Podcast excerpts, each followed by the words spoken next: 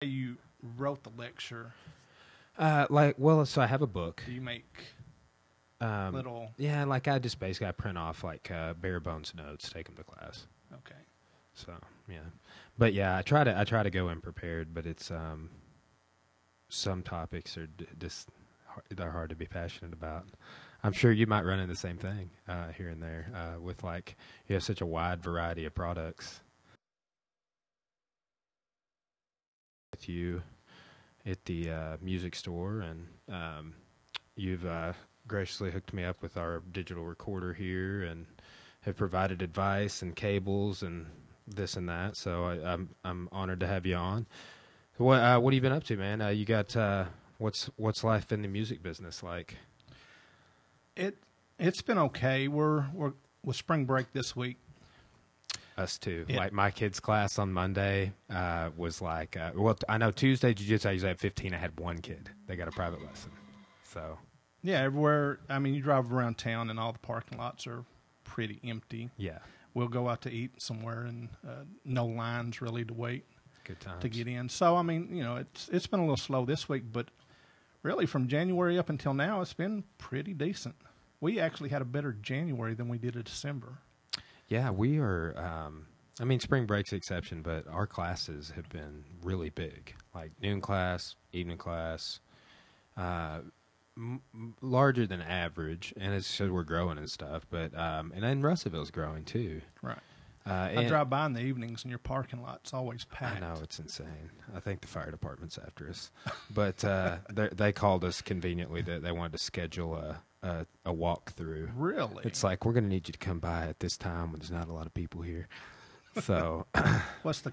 Well, we might not want to yeah. talk about capacity. Well, no, I'm I'm never over capacity, but I bet it's parking that they're ah, oh right, upset right. about Yeah. because I had uh, well, you know, Sorrels, uh, this guy that owns like the body shop and Mhm. stuff here in town, Mhm. he owns half that lot in front of us, and he has graciously allowed us to park there. Right.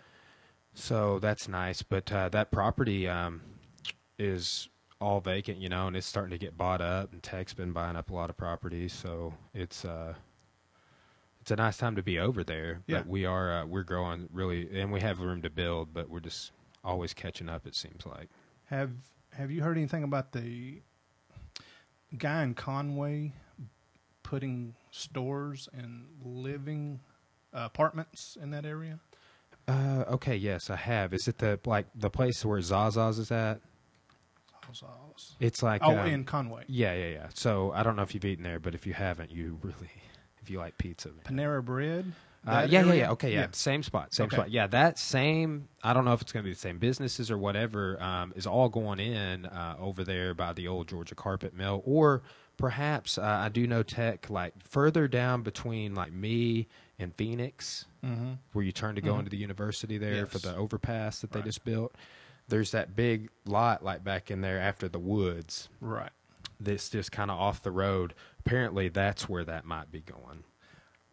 I yeah, and I've also heard that a company is building some student housing. Yes, that may be where the student housing is going, and then the um, there's going to be the apartments and the businesses in over on like El Paso. Right. Right. So That's- we're like three blocks over from right there, and like Yeah. uh, right in the center. Jeff Woods, he keeps coming in. He's uh, one of the deans, and he's like, "Man, they keep doing a lot of stuff, and they they've bought more land, and um, a lot of those uh, houses. There's some houses over around where we're at, and they're for sale. So Yeah. um, I bet Tech ends up possibly buying those. Right. The same guy owns a lot of that stuff over there. So, yeah. Well, uh, so you know, I actually, I think I kind of told you this, but like, I didn't even go. I mean, I've I like probably been in your store maybe a half half a dozen times over the years for. I Right. need some picks. I need a cable, whatever. Right. But um, I didn't go to go to a music store for a long time, um, and was just like buying online until I got into podcasting. And you've been awesome about customer service and just pr- probably providing the same so- sort of business I tr- try and try and provide when I'm teaching people martial arts. It's just like I would like to keep you coming back, but I'm not gonna act any different than I would act to anybody else to keep you coming back. You know. Yeah.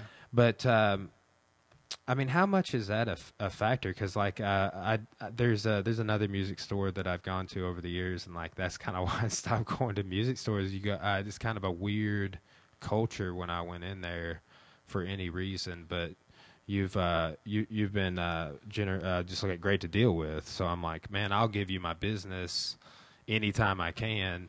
Right. You know, that's so like being a small business owner, I kind of empathize. I told somebody you were coming on, and that's like that's an interesting person to have on. Oh wow. Cause, Well, because I mean, how many people you you know that own a music store? right. Right. Like, and and then all the stuff that that entails, and then you're an entrepreneur and you're a small business owner. It's uh, it's an interesting dynamic. Right. The um and you know I, I know what you're saying, and uh, we're a father son business, and Yeah, I was going to ask about that. I, I think uh, your dad uh, gave. Is that your dad? Yeah. Okay, so yeah, well, you said father son. Yeah. uh, but when I went and got my, uh, you ordered that uh, stool, kind of the folding Right. Mm-hmm. across the hall, Studio Yes. B, and um, he was there when I went in to get that, I believe. So right. And you know the the mu- well business in general I think has changed a lot um, over the years, and uh, the but the music business or music instrument business has always been notorious about um, having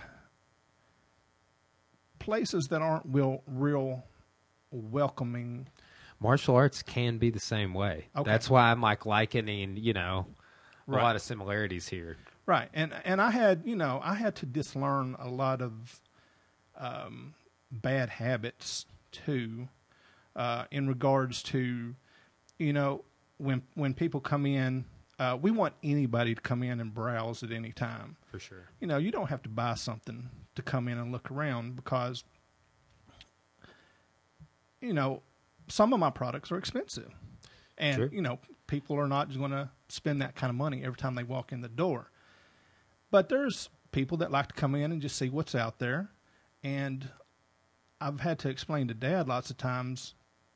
You know, they might not buy the instrument themselves, but they might be talking to somebody the next day or the next week about instruments and they say, "Hey, well, I was in Valley Piano and I saw this guitar like you're talking about." Word of mouth. Right, exactly. So, uh, but you know, back 20 years ago, uh, we this is our 44th year. Wow. Yeah, and um, you know, 10, 20, 30 years ago, a lot of the owners were, you know, when you came in the door, if you weren't going to spend money, they didn't really want to spend time with you, or they didn't want you hanging around. And that's just not that's not realistic. I, I, I like a place that community. You know, Exactly. um, there's you know there's tons of great musicians in the area, and I just I like a place that um, we're not really big enough where people can just kind of come hang out. Unfortunately, um, maybe one day we might be able to do something along those lines. But um, you know, if somebody just wants to come in and buy a couple of guitar picks and look around, that's fine. That's fine. And and I've had you know local performers who would be in there just kind of doing that, and other people would come in and see them there, and um, you know, it's kind of it's somebody that they go to see and play shows, and so it's kind of cool for them to kind of run into somebody who's actually out there doing it, shopping at the same place they are. Yeah, for sure. Yeah, that's um, that's uh, that's interesting, and uh, it is uh, it is nice to, to come in and look around. And like when I come in, like you know, you've ordered some stuff for me. You ordered that stool, and it, it's like you kind of my go-to guy now for whatever I'm going to buy, and I'm way more apt to just say, "Hey, can you order that?" And throw it, it, doesn't. It's not even about the price for me. You know what I'm saying? Like, right. yeah, I can get it on Amazon, and I do like on some of like on some things I'm going to. I'm going to talk to you. Mhm. Hey, do you have this? And I might want it a little quicker than it might be. A, well, I've messaged you on a Sunday about cables and stuff before, so some of those weird little TS to TRS obscure cables. I'm, you know, I've asked, but like this recorder and stuff, I'm like, hey.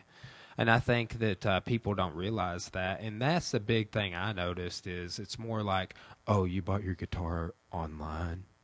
you know and it's Yeah. like and it would be bringing it in to get it serviced or worked on or because i'm the kind of guy man i'm busy and i am super apt to bring all my stuff in to get it worked on and that, like i have farmed all of that out to friends and my buddy dylan he's been on the podcast a great musician and drummer and he kind of works my guitars over now um, just because, and it would even be guitars I bought at such and such music store. Uh, it oftentimes, and it just you know was like a disinterest in uh, me being there as a consumer because my business wasn't hundred percent there. Right, right.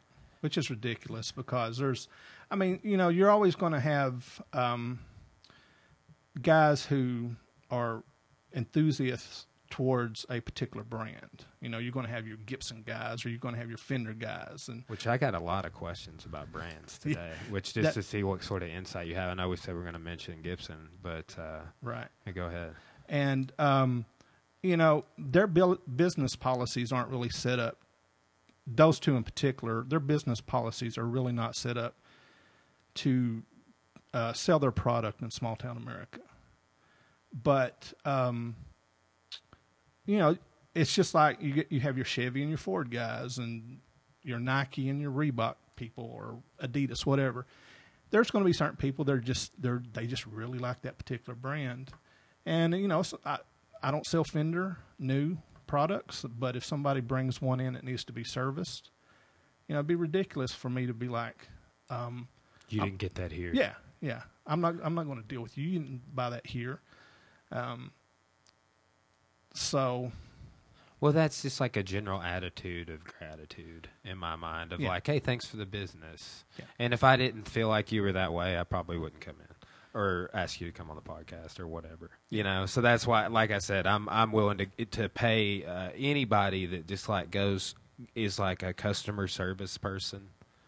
Is like that's a, that's my one of my number one things. I'm like, if we mess something up, if it, like you're getting something for free, you know, and I'm not saying like, but it's like in our, it's like, hey, well, we got this T-shirt right here. Yeah. here you go. Right. It's five dollar T-shirt, you know, or, it, it, tank top or or sticker or whatever. It's like we try and go that extra mile anytime we forgot to order you this or. Man, we deal with so many people. So many people are signing up, and schedule is packed, and personal training, and it gets really, um, it really hectic at times. We might have a month where we sign up twenty plus people, right, and we had 250 members that we already deal with. Right. You know, so one of those 250 might take a back seat while we're dealing with the new 20 and getting them orientated, and then a couple of the new 20 may fall through the cracks because we're dealing with the the larger group and but uh, you know that's just like when that sort of stuff happens we try and do everything we can to ensure that those people are still happy you Right. know and um, i think that because like you said you have some expensive products and anytime i'm going to buy something expensive i'm going to sh- i'm going to go it might be just at your store and then i'm going to go back and like that software you told me about i'm going to go do my research i'm going to come back and look at it again and i mean we're talking maybe a $600 $2000 investment depending i don't know what the most upper end thing you stock is but i've uh, i know what audio equipment can run and uh, i know i've paid $600 for a guitar easy before oh yeah, yeah, so it's uh, it's an investment. That's how I look at it. Just like martial arts people are investing in information or whatever. right. And, mu- and musical instruments aren't. Um, they they need maintenance. Uh, they're you know in a way they're kind of like vehicles. Uh, you you have to maintain them on a regular basis to keep them in good working order. And um, it would be different if it was just a product that was like a, a roll of paper towels, where you know every one on the shelf's going to be exactly the same. And uh, maybe some pa- paper towel manufacturer wants to argue with me because some might be two ply and others might you'll be able to tell, tear the sheet instead of a whole sheet, half a sheet. And, you know, there's some differences, and there's a the product's not always the same, but it's with with musical instruments, especially ones that made out of wood, like guitars and pianos. Um, you know, every tree is different, so every instrument is different, and even when you read the specs online about a particular guitar, and and many guitar players will tell you this, and you probably already know. Uh, you can have two identical models, at least have the same specs, but they just play and sound different. And a lot of that can be it, it was made out of a different tree, Yeah. different wood. different. Like I see that uh, a lot of times uh, differences on the neck. Yeah. You know, it's uh, mahogany, rosewood, or hmm Different feel, different. They're just can you, you got to take them on a case by case basis, and a lot of the manufacturers, which one we'll get into later on, which you've uh, you know said we wanted to talk about, um, you know, the well, I mean, let's just throw it out there: Gibson guitars. rest in peace. the the owner right now is really it, this is spring 2018 you know it, everything changes so if somebody watches this a year from now it could be a completely different story but the the owner is um, really throwing dealers under the bus right now saying that um, the reason why Gibson guitars are failing is because the dealers are not embracing online sales and in the same interview prior to that, he's talking about how um, every guitar is different and you it, it fits you different, and you got to put your hands on it and you know experience it. And it's just a conflict of interest, oh, not interest, but it's conflict in what he's saying because he's talking about the individuality of the instrument, but at the same time he's talking about not dealers not really offering his product yeah, online yeah, where you can't do that where you have to basically order something and rely on somebody I pulling know. it off I'm a so leery about making that kind of investment online with like several hundred. I don't. I don't know. I'm trying to think if I have ever bought a guitar. I did, and I, I have a couple of times. I bought um like some like I bought a B stock t- guitar Yeah, one time. Found right. a killer deal on it, and but um but you I wasn't happy with it when I got it either, you Right. know. And I was But, I, I mean- thought it was going to be super quality, and had a couple little issues with it that I didn't enjoy, um, like the little uh, the where the battery goes in. It was Mhm. a it was Takamine like the two jumbos I have out here, which are not B stocks, um, it, but it like it it's like it didn't fit the hole. Yeah. You could like move it like that, and that was uh, that was the main thing. And then it had a rattle that I couldn't get to go away. And then if I I took that into that store I was talking about, and they're like, "You're such a dumbass," you know. I mean, I'm just like. Come on, guys! This is like a couple hundred bucks. This is a very expensive guitar, new. I think I got a killer deal on it, and they're like, you know, pretty much like, don't come back here with that Yeah, and and I get that, but it's like um, that was one of the only guitars I ever bought online, and we'll probably not do it again, just because of that. Um, what actually? What all brands do you deal in? Well, um, you know, on the piano side is and because of our name, Valley Piano, that that is our main emphasis. Because in the past there was at least two other guitar stores here in town. What we've always carried guitars, but um, I tried to fit in where and cover the basis that they did not For sure. um, you know, a, a lot of local people remember will remember Sound Investments. I do. I yeah. I remember that- I bought my first bass from there. Yeah. in eighth grade. Yeah, and I think one of their major brands was Fender, and I think at one time they may maybe even carried some Epiphone and uh, Alvarez guitars, possibly. I, I don't remember exactly, but whatever brands they carried and what other whatever brands Olson's carried, we tried to just offer a third option. Mu- music instru- uh, music instrument people can be um, lots of times a lot of them will like something that's off the beaten path. Uh, Sure. One of the you asked what brands. One of the brands I carry is Orange amplifiers. Okay, uh, uh, yeah, I Which- want uh, I, w- I want to get an orange amp. So uh, when I do that, uh, yeah, I'm gonna need you to be thinking about me because I don't I don't know a whole lot about them. I just know that the next time I buy an amp, it's gonna be an orange, and I know that you carry them. Yeah, and, and up until really the past five to ten years, they they not have not had a real huge presence here in the U.S. They- They've always kind of been an underground boutique brand. I mean, if if you watch old Black Sabbath videos or Heart, uh, you know, from the late '60s, early '70s, you'll see orange amps on stage. They've been around as long as Marshall has, but um, they just, uh, for whatever reason, here in the U.S., about five or ten years ago opened up an office, or at least that's when I became aware of them uh, in Atlanta. And oh, nice. That's not too far away. N- eh, Right, and and there's um, you know, these days you see tons of artist videos, uh, concert footage with Orange on stage. They're pretty amp. I mean, I really Yeah. I like the way they. I mean, it's just a simple but way they do the colors of their amp make them. I know they have a spectrum of color, but usually like the white and the oranges. And Right. It's just appealing. Yeah, when and you know I've been carrying them probably for five to seven years now, and uh, prior to that, for about a year or two, the rep that I was dealing with kept saying, "Man, you know th- these amps are doing great in, in other markets. You really need to carry them." I'm like, "Well, they only come in orange. I mean, you know, if they came in red, you know, for my market because of cyclones, because of razorbacks, for you sure. know." Uh, you know, this is SEC country, so when people see orange, lots of times they think uh, Tennessee. Texas. Texas, right prior to the SEC, Texas was a, a big rivalry. And so I was like, uh, you know, if, if they came in other colors, maybe. But it's turned out that's the thing about them that a lot of people really like. Yeah, that's what I mean.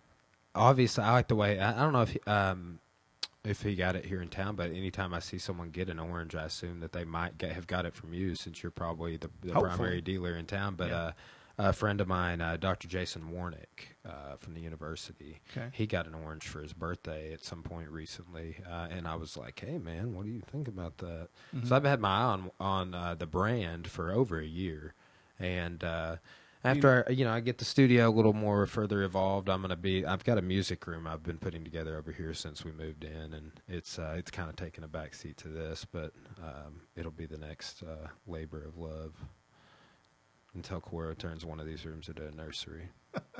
There you go. Yeah. That'll be a whole nother level. We got a, we got a ways to go. She's got more fights she wants to have. Uh, you know, she just fought and won last weekend. I think I saw you comment. I so did. That was appreciate the- awesome. The, support. Uh, it was crazy. She got fouled during the fight with this thing called an illegal up kick. okay. I don't know if you watch MMA very much, but um, say- Casual fan. So let's say I'm in, you're on your back and I'm in between your legs. They call that the guard, Right, right. I'm familiar and I'm on my knees. Okay. this girl kicked with the bottom of her foot like in the face like right in the jaw and like snapped her head back like whiplash style it's totally illegal um, last night we were watching a fight and we, i'm sure you maybe heard of the fighter anderson silva Oh, yeah. yeah. yeah and um, we were watching uh, him he did that to a guy named yushin okami also another ufc fighter uh, Was this an older fight? yeah, it was uh, called like I think Rumble on the Rock. Uh, it was somewhere in between Pride and UFC. Okay. An- Anderson Silva fought in a couple other promotions uh, outside of those two, and um, him and Yushin, Yushin Okami fought again at UFC 134 because Anderson Silva did that and got DQ'd. So I was like, when I saw that happen, I was like, they need to, at the very minimum, take a point or D, or a DQ, because I was I was worried. Her jaw was jacked up for a few days. It feels better now, um, but man, it, like imagine imagine your wife fighting, dude. I can't. I know, couldn't. man. It is so like I I literally like oh man, I don't know. See like she actually she's undefeated in kickboxing. She's competed in jiu-jitsu and she had her first MMA fight, big promotion, and because of her experience, she's purple belt in jiu-jitsu, brown belt in judo, and undefeated in kickboxing, two-time amateur uh, kickboxing world champion. She the first girl she fought had had like eight MMA fights, and she lost a, a decision. All this girl did Your is wife lost? Yeah, her Okay. la- and this is her last fight. All the girl did is hold her on the fence the whole time. First fight of the night on this big promotion is called Legacy. Okay. It's kind of the three big promotions in the U.S. now are Legacy, Bellator, and the UFC. Okay. Yeah. And so she got like her MMA debut was on Legacy, but she fought this girl that had a lot of experience, and they just did what they needed to do to not grapple, not take to the canvas, and to not get hit. With held her on the fence, no takedown attempts, no takedowns. Every time Cora starts striking, just hug, push on the fence, and uh, so she's like coming off a loss. So I'm just like, oh man, I just like, man, I want you to win so bad. Going you know? into this fight last week. Yeah, so like I'm like you know hoping for the best, and she's a she's a phenom. She is so good, and but you know, I'm like, she can't lose two in a row. That's gonna she's gonna take that very hard, and I don't. I want. I really. So like, I was in trying not to show her any of this. I kind of just told her about it yesterday. I was like, man, I was sweating it, you know, and she didn't know, but. So it's like I really wanted her to win. And then it's like anytime she competes, man, my heart rate. Oh, I can imagine. Yeah. Even in jujitsu, which is no striking, Okay. right? So she like so that's pretty much you know these takedowns and. Uh, but man, she got out there and it was just uh, the up kick happened, and I was already just you know amped up and heart rate and stuff. And after the fight, my face was just so red for like an hour. I felt like I've been in in the fight myself because you I fought it. I fought myself, and it's kind of like uh, have you ever been in a car wreck or like Fortunately, not many. good or, or like I felt the same way the first and I don't I don't really hunt anymore but the first time I killed a deer Okay. like this like crazy rush of adrenaline Okay. you know like the fir- I felt that way the first time I shot at a deer it's just this excitement man you've been thinking about it and building it up and so you get like this dump of adrenaline my second MMA or my second fight first MMA fight I uh I had that and I thought I'd been in a car crash but people experience this dump of adrenaline after being in a car crash Okay. so, but Yeah, I I felt mean- like I'd been in the fight after Cora fought. I I, I had a surge of adrenaline, you know, or blood pressure or something. It was Now, when I when I think about being in a car crash, I think about being sore. You're not talking about being sore, are you?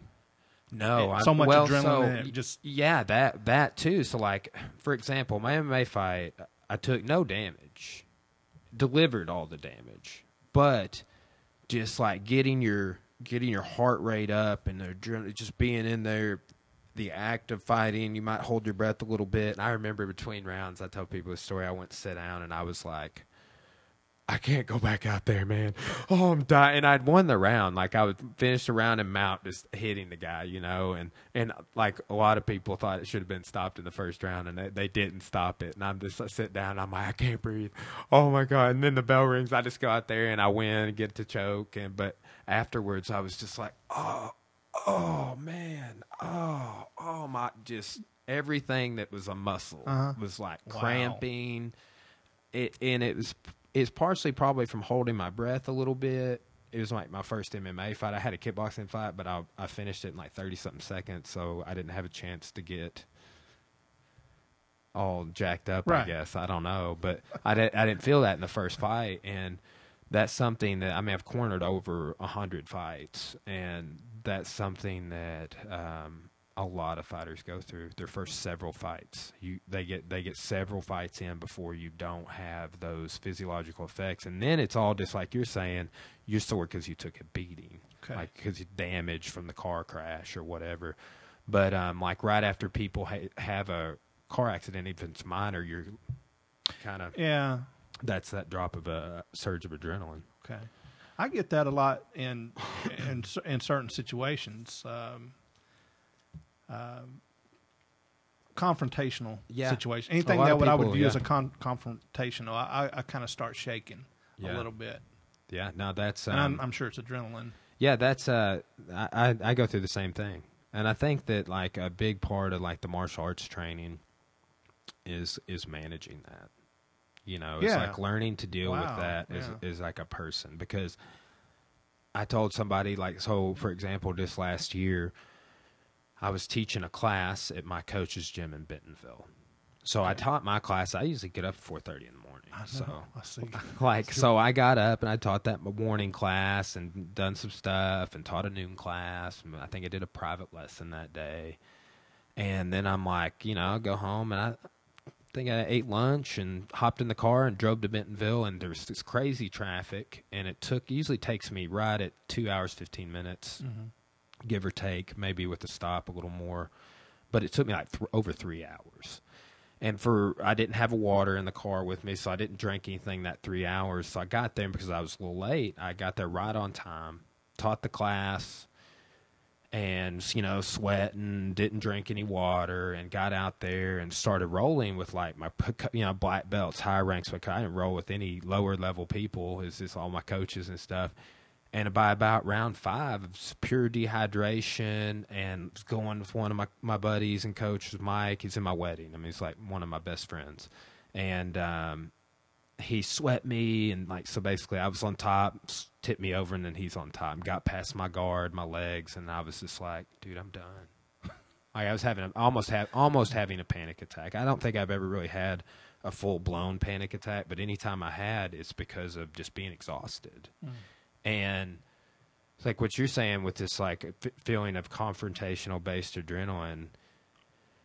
I like I get a taste of that almost every day Oh, I can like n- but it's not like it's not is it's not emotional Mhm. typically but but when you start like I- I can't breathe like so, and then you know you're fighting somebody and you don't want to think that you are like a quitter or whatever but you just got to divorce yourself of the ego and be like I was like dude I'm tapping to exhaustion I'm dehydrated I need to go suck down two bottles of water and rest. I just like my fifth round. I'm I just let me. I've messed up here. Let me go get hydrated. And I got came back out and rolled a couple more rounds. But it's like that's uh, I I just got promoted white belt yesterday and I just saw that, and I was going to congratulate Well, you. thank you, man. It's it, so it's it's 11 years and four months of training. That's and amazing. That was like last like maybe eight months ago. Like that's probably like September October that that like I'm telling you this incident happened. So it's like Oh, okay, yeah. and I train every day. Like there's there's not really any getting out of shape. There's staying about the same shape, or I could get in better shape if I want. You know, it's like doing it day in day out, teaching classes, training with my students. I stay in pretty good shape. My weight stays the same, pretty much, no matter what. Mm-hmm. Um, but it's uh, it's you know, so if I'm still experiencing that, it's not because I, I suck at what I do. It's it's hu- it's part of being human and get and being a human is getting older as I do this and has been doing it for 11 years, four months, and taking the abuse of you know dozens and dozens of jiu-jitsu competitions and fights and all the pra- the practices is where where the fights are won. Mm-hmm. You know, you you grind it out and put your body through heck and try and recover and try and not tap when you get tired like that. Cause like I'm at a point where it's just like, dude, I got to drive this many hours home after we go eat and stay awake for that and get home past midnight and get up and do this again tomorrow and I got to teach classes tomorrow and I need to be there for those people. It's like it's it's easy for me to just say, yeah, no, dude, Right. There's always there's a bigger pi- there's a bigger picture here, but like five years ago, I just would have had the panic attack. Yeah. You know what I'm saying? Like I cut it off a little too a little before that happened or whatever. But it is it is interesting um, how that's pretty much what everybody's trying to overcome. Is just that that feel. I always thought I could defend myself until I started training martial arts, right. and then I was like, oh man, what a rude awakening. I I would have died. I would have died just feeling the like the the adrenaline before the before the confrontation, then getting in it. Who knows? You know, it's like if I train and it still is affects me. You know, on any level, it's like imagine the people that don't train Right. or don't Yeah. exercise. Or then you have like um, weightlifters and stuff that will be just trying to bodybuild, Mhm. and they might be smoking cigarettes and drinking whiskey every day. It- because they don't have to. They're not about that cardio life. They're not out running, or they're not doing ultra marathons or marathons. So anyway, it's uh, it's an interesting it's an interesting thing to try and master what your body does. Oh, I can imagine. Okay, I've um, you know always been a casual fan of uh, MMA, um, but I've always had this uh, attitude that you know if I put my mind to something and tried it, I could do it. About in, almost anything, but not MMA. Yeah. I, I, I watched that and I'm like, there is absolutely no way, no matter how hard I worked or tried, I could I could do that. Do you um do you know who Joey Diaz is? Uh, He's a comedian. yeah, um, on the Rogan. He comes on Rogan a lot. He has his own podcast called The Church of What's Happening Now. Okay. And um, he's a, he's a funny comedian. But uh, he trains jujitsu now. Wow. And at one point, he was up like what, like 350 pounds. Maybe he said he got up to 400 pounds. Mm-hmm. But um, he has lost a ton of weight. He said he's wearing an A5 gi, which means I wear an A3. Okay. He's lost all this weight, but he's talking about being able to roll and stuff. It's like uh, there's a lot of people that do jujitsu. Uh, jujitsu's for everyone. Not really. Mm-hmm. It's for a lot of people though. Uh, and while you're you're totally spot on, and and it would depend on where you went, but learning MMA would be difficult. You know, my first guest who has a um, controversial Star Wars views.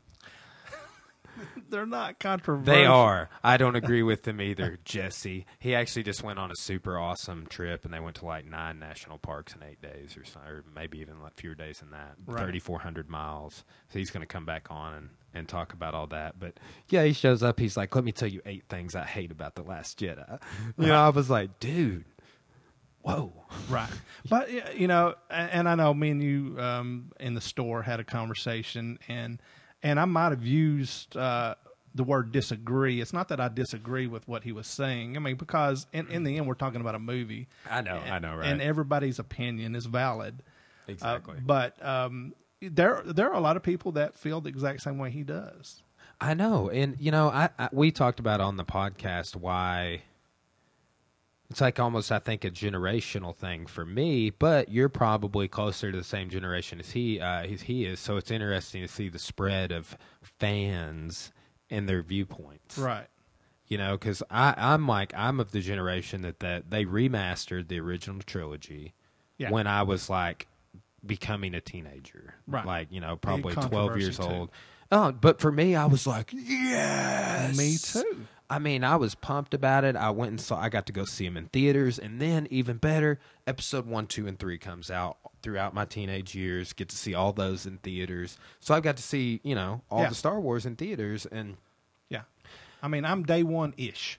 Yeah. You know, that's I, I I was in fourth grade when the original came out. Really? Yeah. wow. Yeah.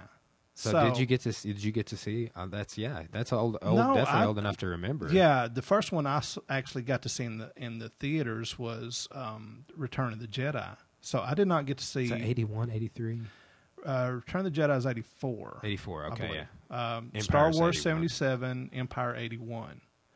And um, I, I read the book or books for both movies. Um, and, and back then they had um, these books with records. And the the record actually had the dialogue from the movie and all the sound effects. Wow. Yeah. Cool. So Do you still have that record? I bet it's worth a lot of money if you do. uh, I don't think I do. I don't think I do. I didn't, dude. I had so many Star Wars action figures from Oh, yeah. growing up, and I didn't. I don't even know where they're at. Actually, I gave a lot of my action figures uh, to Jesse, for, that was on the first podcast, Yeah. because he has an action figure collection, like in his office. He's a professor at U of O. yeah. So uh, I was just like, man, these have already brought me joy. You know, they'll they'll bring you joy. They can continue to bring joy. Right. So But I'm I'm wondering if you know, like you're talking about the special editions, and a lot of the the day one people, um, kind of at the at the special edition, they start their love hate relationship with George Lucas.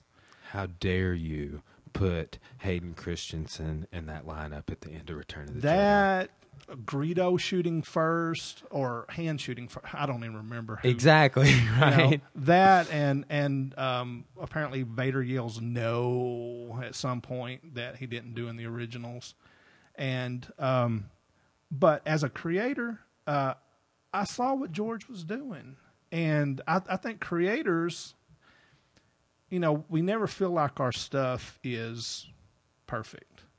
It sucks. Yeah, and, and it's hard. You know, there comes a time where you just got to let it out. You got to let it go. And for I, I can understand him being at a point in '77, then 20 years later having all this technology available to him, and he says, "In my head, this is how I saw it. I couldn't do it that way in '77." That's a great uh, take on it. I never really thought about it that way. Right. Now in 97 I can do it. But one one thing that I have personally experienced is that when you put uh, a piece of art or artwork out there into the world and people become familiar with that and you go back and you try to reinterpret that or change it there is so much backlash and so much people want whatever they're they're familiar with and they they are very unforgiving if you change that work and that that's what happened i think that's when we kind of started getting these two divisions in the star wars fandom I get I get that. You know, I I'll tell you like so my wife loves that new Jumanji movie. Okay. I will not watch it. Not. Uh uh That's I feel like I'm like betraying my grandmother's memory by watching it or something. Like I watched it with the Yeah. the very first one with her Uh-huh. and I'm like, "Oh, this is such a great movie." Um and I just cannot envision The Rock. Right. Well, you and bringing your grandmother up that's an important thing because it, it's a landmark in your life and yeah, your memory. exactly. I, yeah, And and I, I, right, I get that. I'm, I, you know, and I know not everybody is this way, and it's, um, and I, but I do know a lot of people that are, and my wife is just like it kind of wears her out, but like she doesn't um, attach memories to to things like movies, Mhm. and I do. I'm Yeah. like, yeah, I saw that with so and so on this day, and it was such a great time, and like I just, I don't know, I just th- those experiences are, are meaningful to me Right. but she's just like once for example one time um we had uh she had never we neither one of us had never seen good morning vietnam Okay. it was another robin williams movie Right. and uh so we watched it on netflix it was streaming on netflix and um like a year later i'm like hey you want to watch good morning vietnam again and she's like we've never watched that and i was like no no no we haven't she's like you must have watched that with someone else Right. and i was just like right. I reason I brought it up is because right here in the the. Do you want to watch it again? Right. on this account that we have together that we have always had together. You know, and she's just like, oh, and uh, there's she just did it again. Uh, we uh, there's this Amazon uh, Amazon uh, show, second, uh, second season of Sneaky Pete Okay. just came out. And, uh, we watched the first season. She has like no recollection of Wow. it. Wow. Yeah, Wow. She just doesn't. It's like some people just don't store things that aren't important to them. I guess. Yeah. I don't know. I've got shows like that. That I call them my my veg shows. I like to just veg out and every, and I want a program that I don't have to remember anything about. It just passes the time. Yeah, yeah. Uh, I, I do that, and like I like rewatching shows. Like Yeah. I rewatch um, parts of Game of Thrones or break. I rewatch Breaking Bad, and it just kind of like you know I might be in here writing lectures or something, and it's just kind of going in the background. But not anymore. I just do that podcast, Right.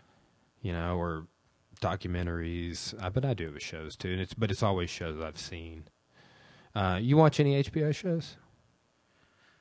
Uh, Game of Thrones and Westworld? Um, oh, tonight, um, Silicon Valley's coming up. Oh, actually, you know, I've been told I should uh, watch that, but I haven't. I haven't ever got into it. It's What, a crazy show. I mean, it's it, you know, it's an acquired taste, I guess. Um, but um, when it comes to TV, my wife watches a ton of it, and I will sit there on the couch and and watch what she watches, and um, but I don't have a whole lot of stuff that I just a few things that I follow regularly. Yeah, I'm I'm kind of that way. I usually have about half a dozen shows that maybe, but some of them are like going out and not like. So like I really like Better Call Saul. I don't know if you've watched that. It's I a have not. spin off of Breaking Bad, a prequel spin off. Yeah, she was into Breaking Bad, and she, I mean, she watched all those, so I'm familiar with that just because she watched it. It's uh, it's really good. I I enjoy it. Uh, the fourth season's coming out soon, but um, Man in the High Castle. That's one that their third season's coming out. Um, it's okay. It's I don't guess basically a, a post um, World War II universe in which Nazi Germany and Japan won the war. Oh, wow! And they divided the United States, the Rocky Mountains. You have the Pacific Japanese states and the American Nazi Reich. okay, And it's just crazy. It's crazy that Japan is, a, and that there's a, a like a border. You know, Right. it's but Which they're kind of geographically cooperative. makes sense. Yeah, it it does. It's a it's a fascinating concept the way they put it together. And there's this guy named Obergruppenführer Smith, and uh, Obergruppenführer is like a, a position with that actually existed in the SS, oh, okay, and he runs the American Nazi Reich, and it's Rufus Sewell I don't know if you know who that is. He plays the the antagonist bad guy in that movie A Knight's Tale with Heath Ledger. Right. Like, so he's that guy. That's Okay. Rufus Sewell. He's been in a bunch of movies. He's one, in one of the Zorro movies with Antonio Banderas. I like him as an actor, uh, and he did good in that movie. But uh, he's also in that movie Tristan and Isolde with James Franco. So, shout out to Rufus Sewell. Rufus. Yeah, what a cool name. I, I've had pets named Rufus before. Isn't there a Rufus and Marshall? Duke MMA? Rufus. Yeah. Okay. Yeah, he was on. Uh, I was just talking to somebody yesterday. He was on Joe Rogan's podcast once, and they were watching all these obscure uh, Muay Thai fights.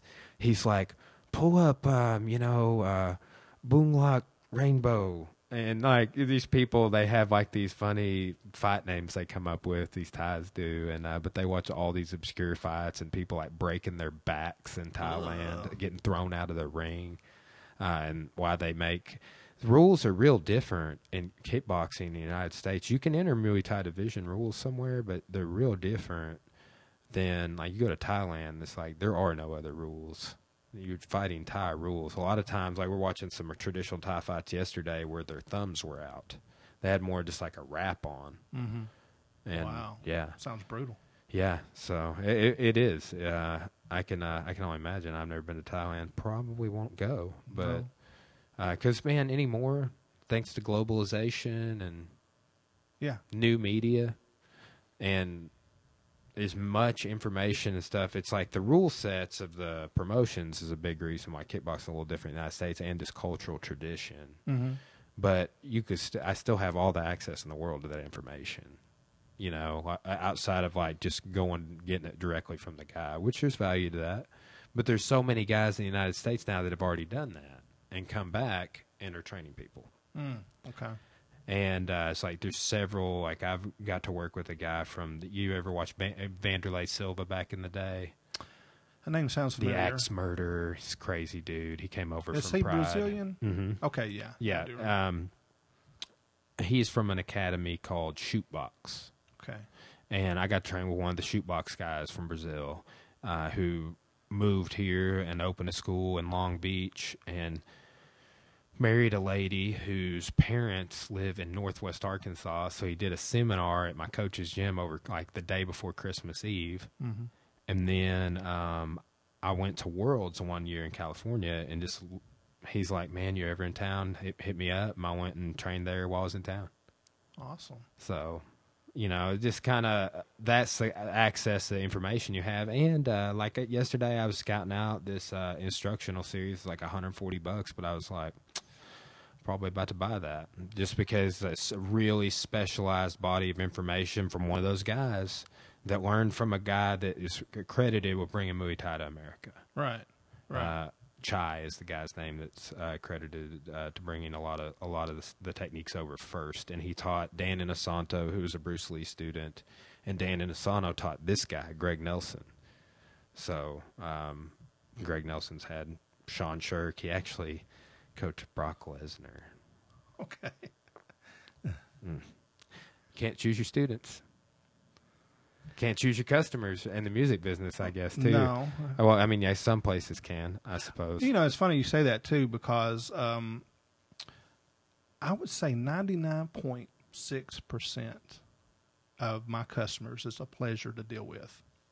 You ever so you you talk about um which I know man like it could be anything from road rage to somebody just like bumping into you funny um and being like we were out having dinner with some friends uh, just all the group of guys me and several guys from high school and somebody kind of got confrontational with one of the people at our table and it was just like oh yeah, but do you ever have any awkward situation? I mean, I do. People Mhm. come in and want to beat my ass because I'm like, I mean, literally, that people, these street fighters or ego heads. I, I Oh, mean, it yeah, happens. I and then I and I just had it happen recently, and I had and I had to lay the lo- the smack down, and I hate having to do that, man. And the older I get, I hate Yeah. it more. That's why I cut it off kind of early and was like, "You need to get out of here." But it's the same way as what you're saying, and uh, you know, I wonder just because I'm in the fight business, I know other people do the confrontation too. But you, what's uh, what's some some issues you've had in uh, customer end of things. Well, you know, um, we have a showroom where our products we we allow testing of our products. And basically, what that means is that you're allowed to come in and, and pick up a guitar or sit down at a piano.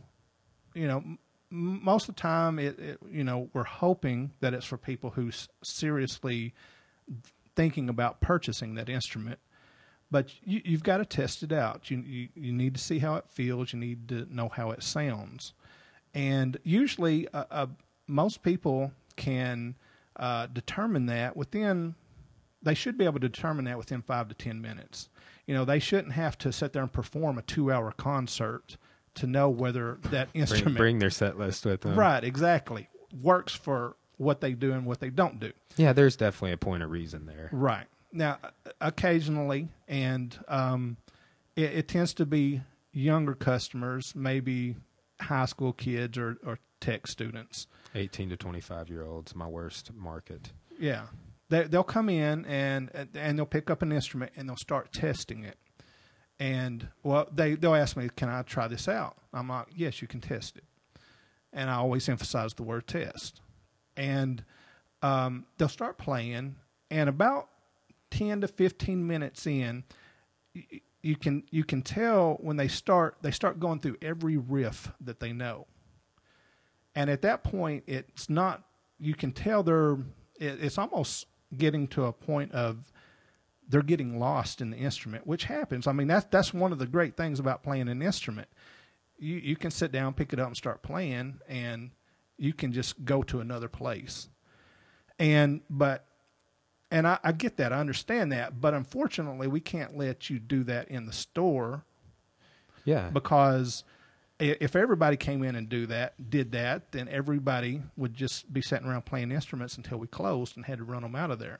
Well, and then it, it kind of makes the new instrument not so new. Well, right. That's yeah. That's another thing. It's you know, zippers, buttons, banging it on the stand when you're Belt picking it up and taking it off.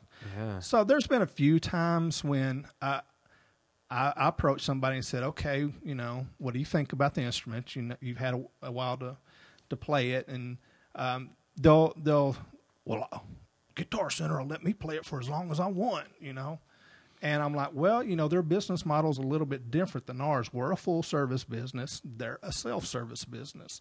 And uh, I hear a lot of complaints from people that say they don't like to go into Guitar Center because when you walk in there, it's just a bunch of racket everywhere. And, you know, it's just a completely different business model. So occasionally I'll have people kind of get upset and offended when I cut them off. Well, yeah. I mean, and how big a square foot is the typical guitar center? Right. You know, I, I I can get that, man. I've gone out of my location three times, uh, and uh, you only have so much square foot. And like you said, I mean, how many pianos do you have in your business right now? The traditional acoustic pianos, we probably have 10. That takes up a lot of space. Yeah. Wow. Yeah. I fig- I figured it would be less than that, but I mean, I'm sure you probably have some in the back, and I'm sure you have a storage area and stuff. But man, you do have a lot of inventory, Yeah. and all are like your songbooks, your guitars, your amps, your cables, your recording stuff. Then the fact that you carry pianos and not just your acoustics, but you you get your uh, your keyboards and digital pianos Right. and stuff like that, and boxes and Yeah. then you want st- like I was like, hey, is this stool for sale? You're like, no, I need that because the people, you know, do the stuff on it. Yeah. Um, but man, I can I can get that, you know, and that makes all the sense in the world. And, like, I mean, imagine you deal with three customers while they're playing the guitar, and they're cranking it up on that orange amp or whatever. hmm I mean, I get it. And there's been times also, you know, when I'm in there, and me and Dad's different. You know, he's very much old school. I'm very much new school, and he he doesn't. You know, if you go in there and he's in there, and he's a piano guy more so than I am too. I'm I'm more of a guitar guy, so difference in personalities and. Uh, there there'll be times I'll be doing paperwork and somebody comes in, and um, I will I'll let them sit there for 45 minutes and just I I can tell for several reasons. Lots of times I'm kind of checking them out, saying you know that dude's playing some cool stuff. Yeah, You know. you can. Can you? Yeah, I agree. You can tell the type of customer you're dealing. Like you said, ninety nine point six percent of Right. the time. Right. I'll let them play. I- I'll kind of check out what they're doing just for my benefit because I'm learning something just listening and watching them. And also, I don't mind. Uh, they'll they'll adjust settings on the amp and get a different tone or sound that I might not be familiar with. So, and lots of times by letting them sit there and test and play on an instrument for 45 minutes, I'm learning a lot just as much as they are. And I've got paperwork I'm working on, so I'm they're they're fine on their own. I'm fine doing my thing, and and You're not, you're not a rush of customers and Right. But then i- it's, if this person's over here and uh, I have a piano customer that comes in, you know, I can't have somebody over there with, you know, doing all these metal runs and power chords to where that the piano customer can't hear them hear what the instrument that they're testing out. So some, you know, it, it, it's very rare, but every now and then I have to, you know, shut somebody down and say, okay, well, you know, that's enough. You you you got an idea what it can do, and if you want it, you know.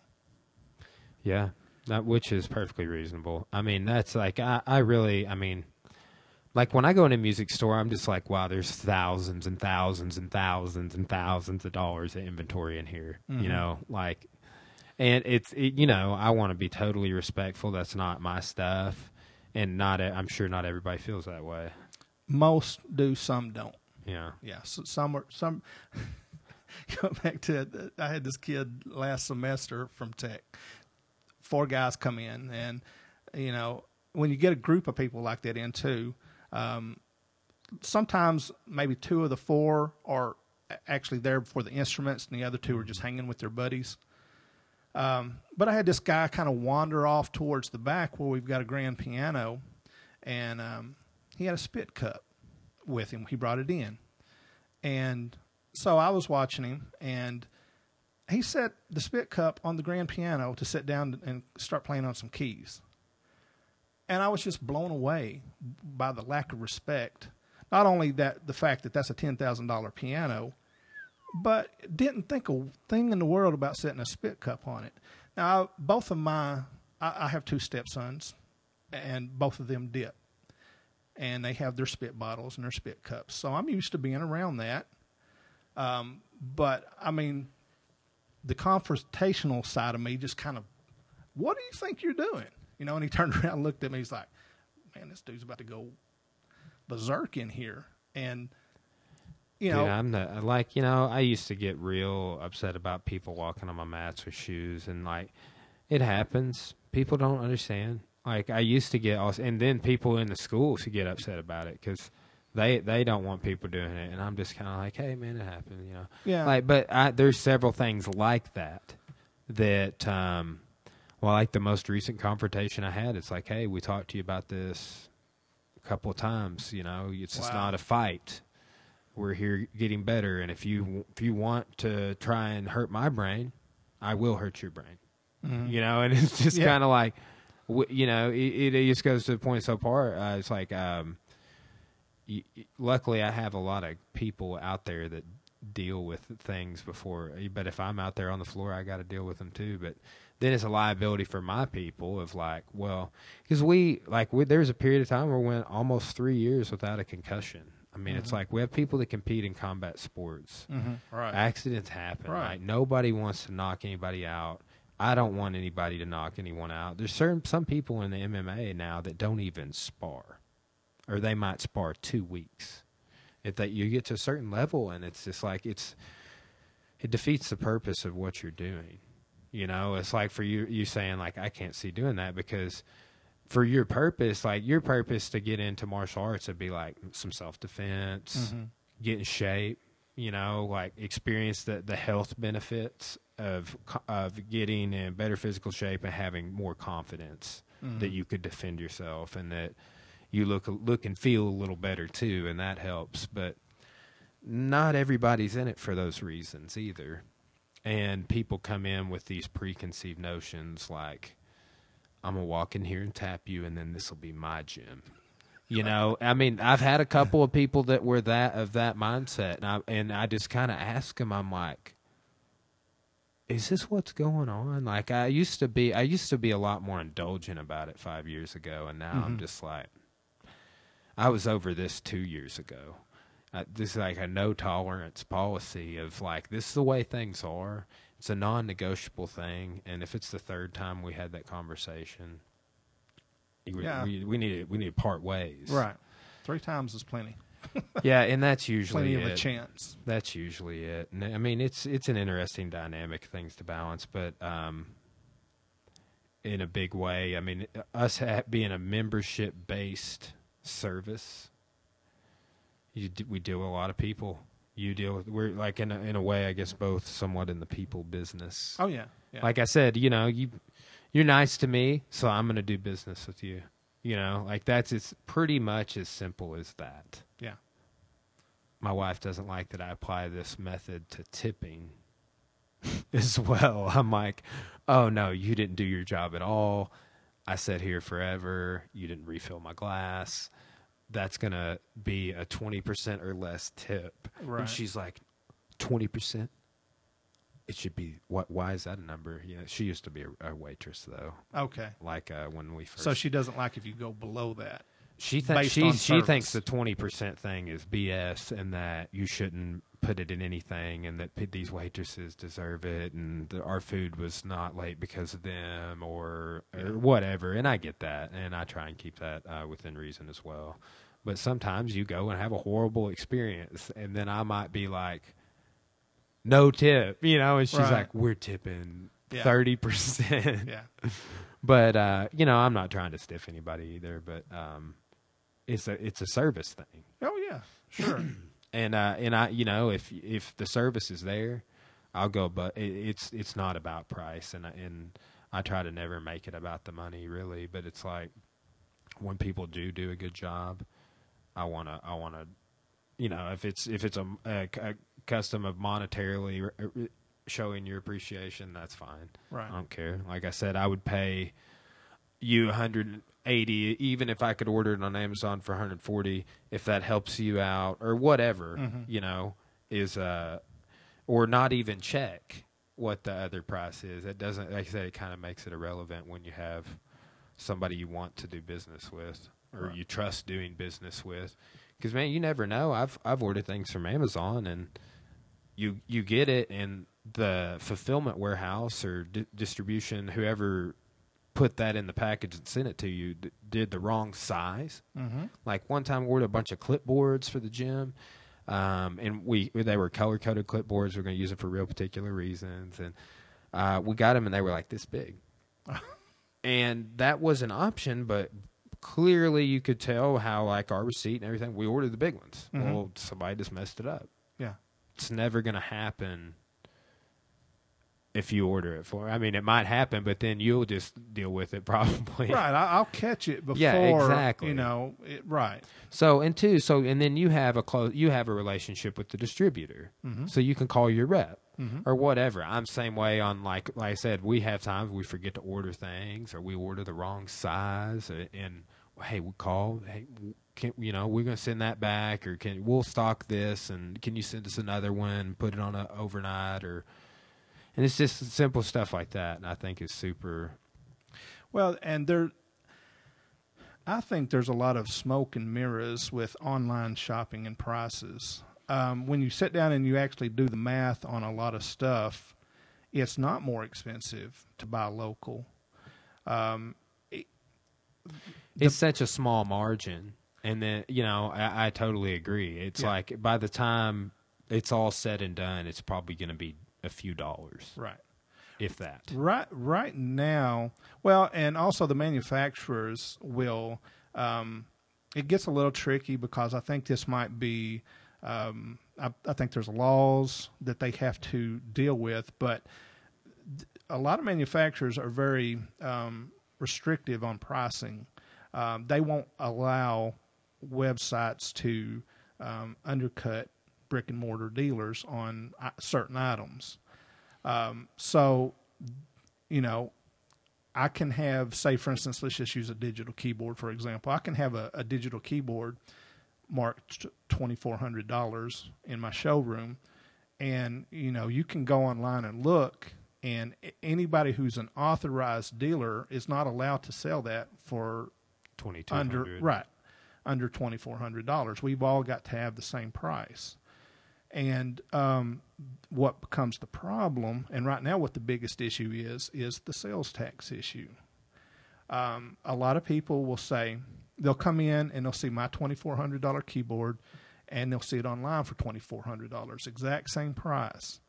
And they say, "Will you sell me that for twenty four hundred dollars?" And I'm like, "Yeah, that's the price on it." But when I go to collect the money, I have to collect sales tax and on twenty four hundred dollars, you're probably talking a couple hundred dollars Hmm. sales tax. Yeah. So all of a sudden, I'm giving this person this keyboard, but I'm asking them for twenty seven hundred dollars, and they're like, "Wait a minute, I've got to give you twenty seven hundred, but I can get it online for twenty four hundred. And the um, they think that they don't have to pay, pay the sales tax on it, but there there's a tax called a use tax. Yeah, that- we have to do that at the business. Right. Um, anybody who buys product online has to pay a use tax for that item. Now the problem is, and I tell a lot of people that there at the store, and you know I get these looks like you're either crazy or I never heard that before. And most of the time they have not heard that, but I mean we're, you know, April fifteenth is coming up, the sales, uh, the uh, income tax deadline. And when you go to pay your Arkansas sales tax, there's always a section that's asked asked about the use tax. And anybody who's bought anything online at that time is supposed to report the use tax, which is the exact same amount as the sales tax. So when um, it, it's created a loophole because there's really no way the state can enfor- enforce that. Yeah, I know. You know, especially on like these Amazon. So that's what people are doing. They want that Amazon Prime, and they want the to not pay the use tax. Right. And now Amazon's an interesting. I, I'm not a big fan of Amazon, uh, but they um, they have started collecting Arkansas sales tax. I, I haven't really bought anything on there um, in a while. I think I did notice I had to pay tax Yeah, last they time. they have voluntarily, um, uh, you know, because a lot of states are are putting um, pressure on these companies, Amazon and eBay and anybody else that are, that it's kind of created this loophole. And so Amazon's one of the few that's kind of stepped up and said, "Okay, we see there's a problem.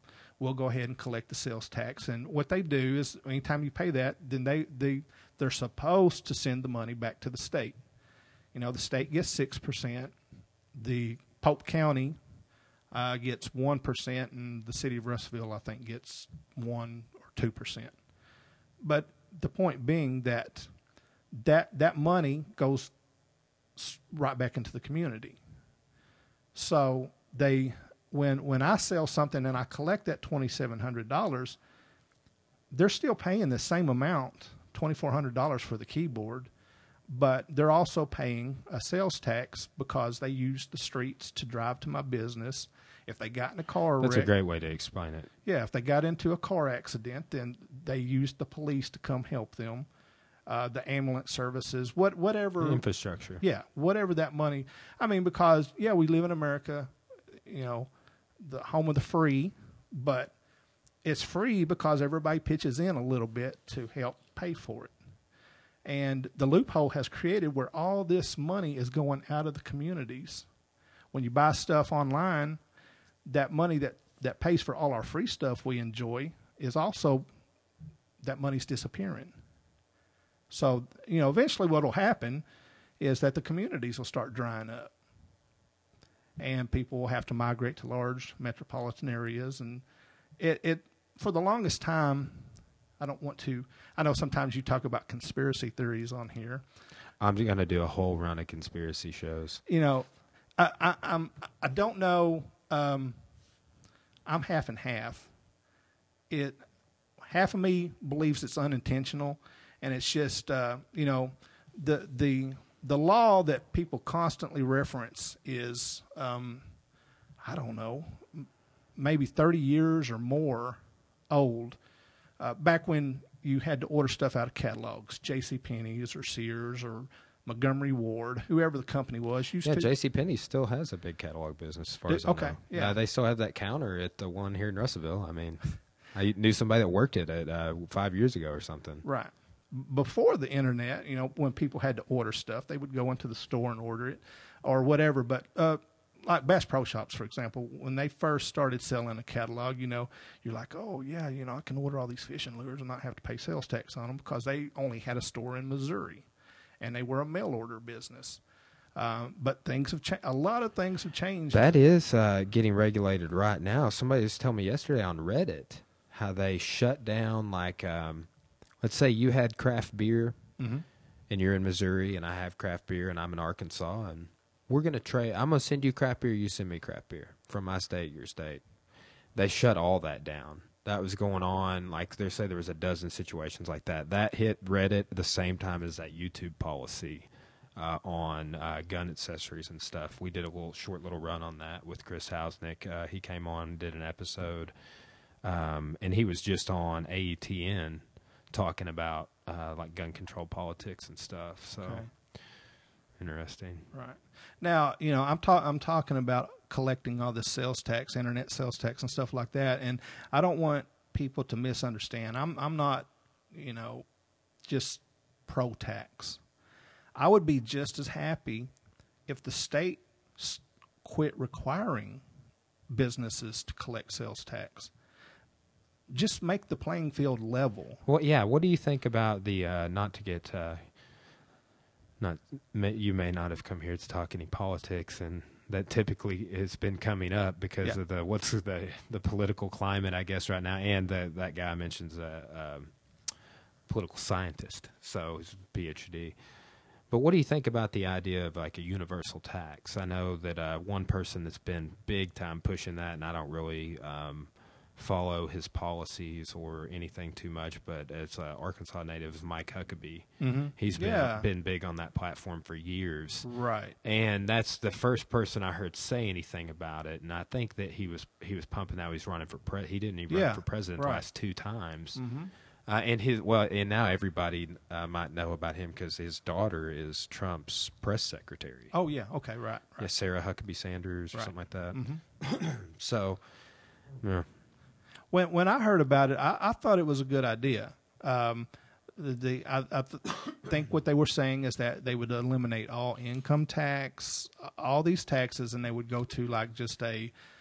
Uh, the IRS would actually be eliminated, and it would be a sales um, taxes would be paid on a nationwide sales tax. Um, to me, it makes sense because w- our economy is a is I think it's about seventy one percent based on consumer spending, which means that um, people have to spend money to make the the system work, and um, everybody spends money, whether you're buying gas, whether you're buying car. Um, it's crazy how much Food. spend. yeah, yeah. I mean, you can't get up. Like the number of transactions and how like uh, accounting for that. yeah, yeah. Like you're saying, like I think about. I mean, just if you do or are a person that orders most of your products online, there are Mhm. people like that. yeah, Maybe all. Like you can get back to get your groceries online with Walmart and everything. pushing it hard. then it's like imagine that tallying up in that loophole you're talking about Right. for an entire year it's like you're not gonna like every single little credit card transaction let's say there were 300 of them i mean that might be a stretch but um, i do know i mean it's like uh, we you know like we rent movies on amazon periodically or buy digital movies or uh, there's just a lot of online transactions that, that I do, just little little bitty ones. Like I said, like if it's a little cable or something, I'm just going boom, and that might be a one one transaction. Yeah, You know, um, like I, I got these uh, mic stands or whatever, but I didn't get all three of them at the same time. Yeah, eh, You know, and then, it, but there's Mhm. just all these scattered out transactions. I don't want to have to account for that, man. I don't Right. even ask for receipts when I get gas. You Yeah. know, it's just too much. Yeah. I, I would. I, that's why I'm a proponent of it. It's like make people's lives convenient. One of the only things I've ever heard that I agree with that Do- that Donald Trump said was that a concealed carry permit should be like a driver's license. hmm yeah. I think I heard that too. But because of states like New York, uh, Washington D.C., and California, uh, it can't be. So they're so strict on their on their uh, gun laws. Okay, right. Yeah, and you know, we're sitting here talking about tax, and and you've got a certain element of the population. Anytime they hear the word tax, I mean, they go into a, you know a frenzy, you know, because they think, oh, you're trying to grow the government, you're trying to get the go. I'm, I like you that you use the word simplify. No, I'm trying to simplify things. Um, again, you know, we live in America, but the home of the free. But you know, in order for things to be free, we all have to contribute a little bit. With the universal tax, Well, all the people who's not paying income tax, uh, they would still have to contribute to Exactly, society yeah. Because they're going to buy their food, they're going to buy their gas, they're going to buy uh, whatever. So, right, it just it, the system's broken right now, and um, half of me half of me believes it's unintentional that we put a lot of people into office that have no clue what they're doing, and um, they're they're more worried about winning class president than they're worried about you know doing what they're supposed to do when they get elected, and so as a result, we've gotten to the point where we've gotten to. Now, the other half of me kind of wonders if if it's all intentional, and they're trying to, by creating this loophole, you know, eventually we're all going to get herded down into one pasture. And if they can control where we get our food, and if they can control where we get everything else, Well, and I, I was saying about this, and in a way, yeah, I, I have a lot of um, contra- I, I almost went into public education. okay, I actually have all the classes, but got a two. lot of family and public education. and and they're probably sadly uh, teachers Mm-hmm. Yeah, uh, like um oh man I, I i'm not i don't think i have any controversial views on it but like um, maybe on some of the stuff that's going on with with school shootings and whatnot but it's um teachers are underappreciated and i agree with that and it's sad and Right. i like i think that a teacher should be one of the highest paid positions and it's not just because i teach a class on the side right now Sure. at the university but um, the teachers that have made an influence on me. And I was thinking this today. I think that public education is going to get to a point where people are no longer going to want to get into it.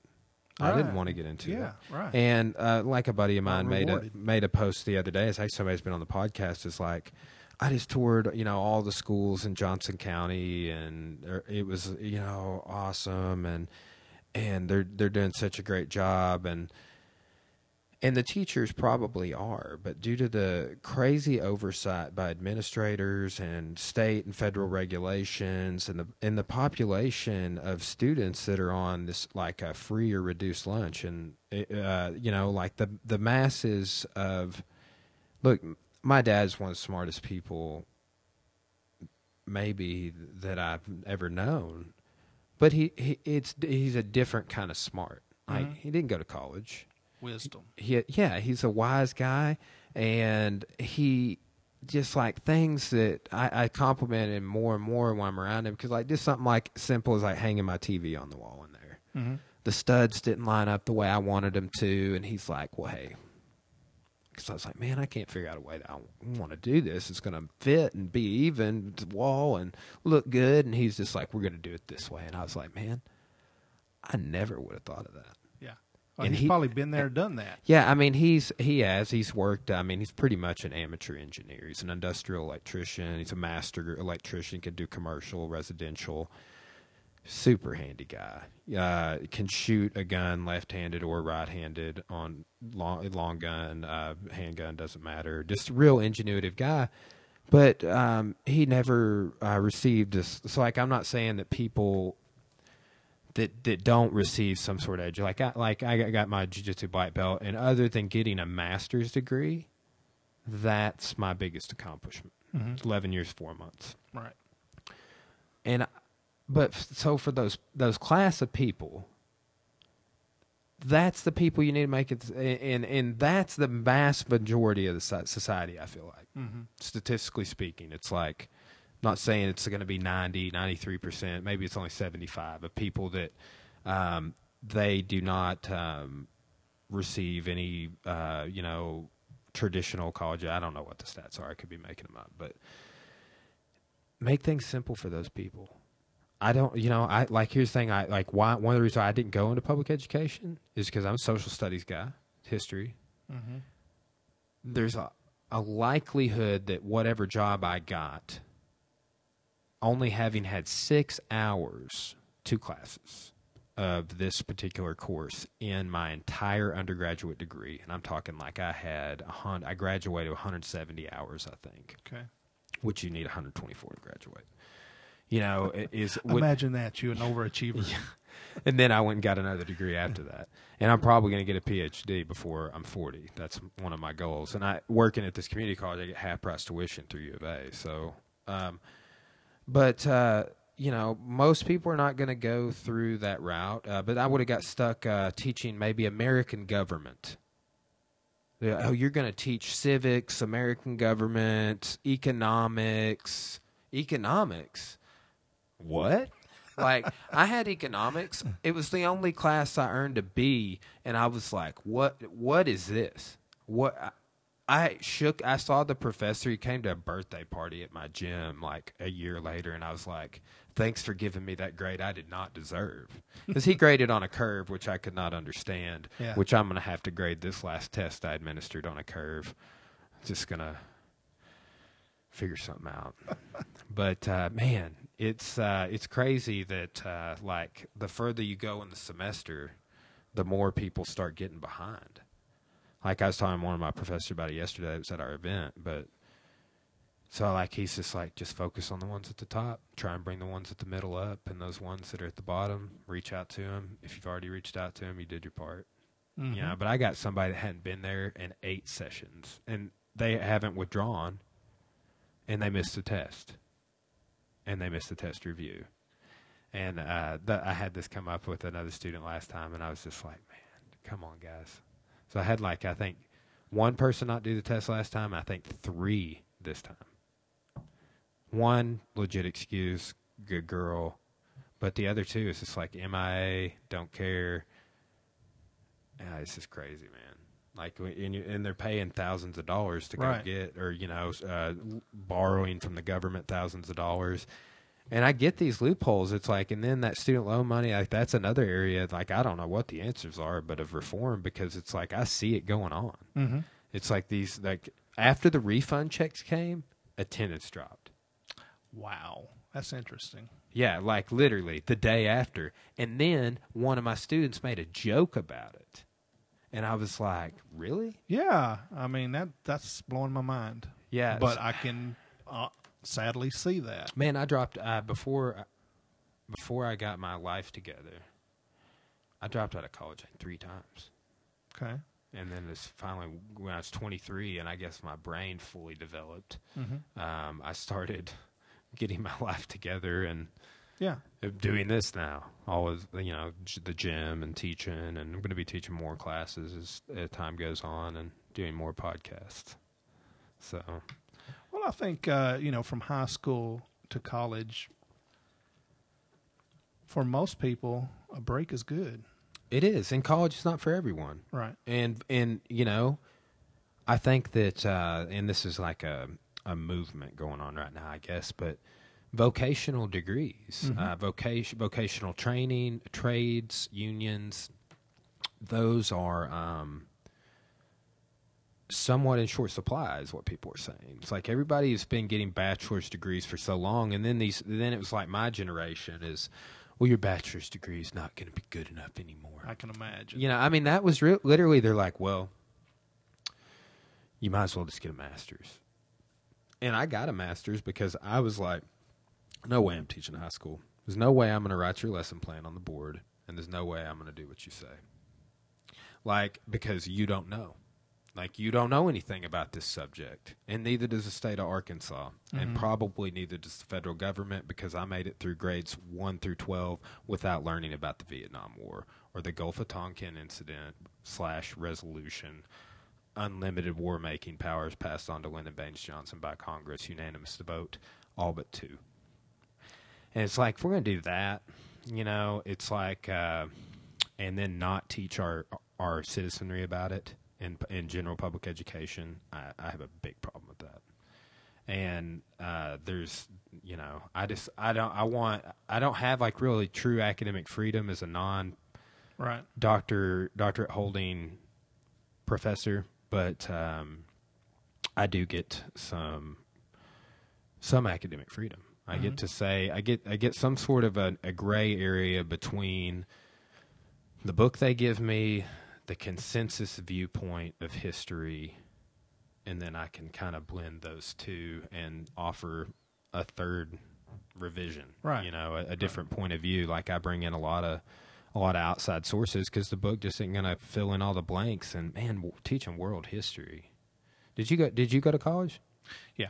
Actually, you go here locally Yeah. or Tech. yeah, me too. Got uh, both degrees there. so I, I remember going back to uh, high school uh, a time or two and visiting with uh, some of my teachers, and they were quite surprised that I was in college.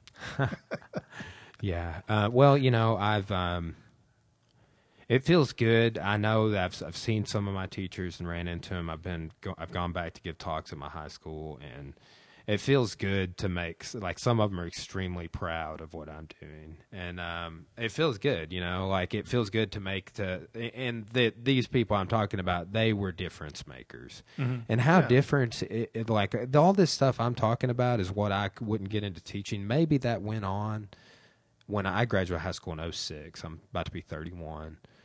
But maybe I just didn't see it back then, but I feel like things have changed a lot. I'm sure. And then like too, like my high school class is almost tripled in the amount of people they're graduating as seniors. Uh, from my from 06 so like, you know, d- a dozen years. So that's uh, you know, I'm sure there's a lot of changing dynamics, and they have to rein everything in tighter control and whatnot. But there's you know the statistic of the it, I I think Russellville is like 75 percent for your reduced lunch. Mm. Okay. You know that's uh, so there's a lot of stuff that goes on. A lot of like I was uh, observed at Russellville, and they're like, yeah, that kid over there is homeless, Wow. and I was like. Really? And he's like, yeah, I just gave him 20 bucks because he has no food or money and he sleeps on that kid's couch. Okay. And I'm like, and he's like, and, you know, I'm like, does this go on? You know? And he's Right. like, oh, yeah, just 20 students like that. We just try to help, you know? And it's like, don't tell anybody we're doing it. it I don't know, man. It's just like, I, I teachers are underappreciated. And I want to talk about why. That's what I like. So, like me and my buddy, we were kind of debating about it, and it's like, yeah, they are, and it's not necessarily their fault, but the it's just almost like law enforcement. It's like they need people like me to go be a teacher, and Mhm. I'm not willing to do it Mm-hmm.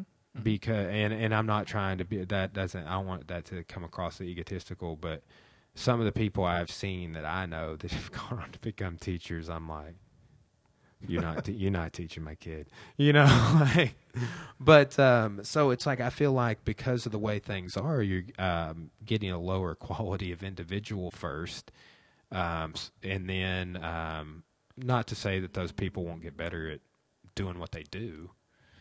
I know that I'm going to be way better when I teach this same course the next time. Right. I took right. this course on a nine day notice, and I already have all my rec- lectures written, know the flow of the class. The second time I do, it's going to be way better. Yeah. So there is, a, you know, a couple of years learning curve, I think, uh, for new teachers, but I think that uh, I don't know, man. It's like once I observed and did that whole part, I was like, "There's no way I'm doing this," and the just general discontent. It's like Russellville has a history department, like a lounge, like nine people, all the social studies, psychology. Um, they all kind of have lunch in there, and they all hate their job.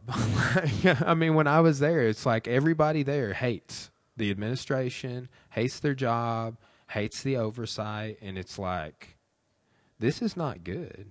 How Right. can you effectively guide the next generation when you are a upset about your job and the policies and the way things are, and, and people won't let you do your job, and I don't know. It's I appreciate the heck out of people that are willing to do it, but I do think that we're um, attracting a, a like a lower tier of uh, people that are going to get into it just because I've run into a ton of people that are like, nah, you know, I kind of wanted to be a teacher, and then I saw the direction it's going, or the oversight and I don't know. I think I think that it because I think there will be a big demand for teachers Mm-hmm. um, in in years to come, just because uh, the way public education is going. But I could, what do I know? You know more than I about that. Yeah, well, you know, I, I know a lot of teachers too, and I, I do, like I never would want to come across as unappreciative. There are some teachers that aren't good, um, but uh, and there's some teachers that aren't good that get better. Mhm. It's, it's like it's like that with everything. right. Yeah. So it's not have- to uh, not to try to be overly general about anything, but man, so the like the the epidemics with bullying. That's one of my biggest things. It's like the the teachers see that go on Mhm. on a grand scale Right. and turn a like a blind eye to it. I feel like Right. in certain situations, I had a 11 year old, 10, 11 year old kid, 11, tell me the other day that he sees a fist fight at school every day Wow. here here locally. Mm-hmm. Is that a law and order? Yeah. You special victims unit guy? Yeah. Me too. Yeah. Big time. Man, I really had a hard time when Stabler left the show. My wife did too. So, what season is it on? I actually have not kept up. It's on Hulu. I can watch it, but I haven't streamed it the last. It's still going on. Yeah? Oh yeah. Yeah. Benson. Yeah. Yeah. Um, yeah, I got to catch up because Netflix is always way behind. It's like 22 seasons now, right, Right. or something like that. Yeah. Um, for some reason, the number twenty six is popping in my mind, but I mean, Could be. I don't Know. I could have stopped watching it the 22nd season. Yeah.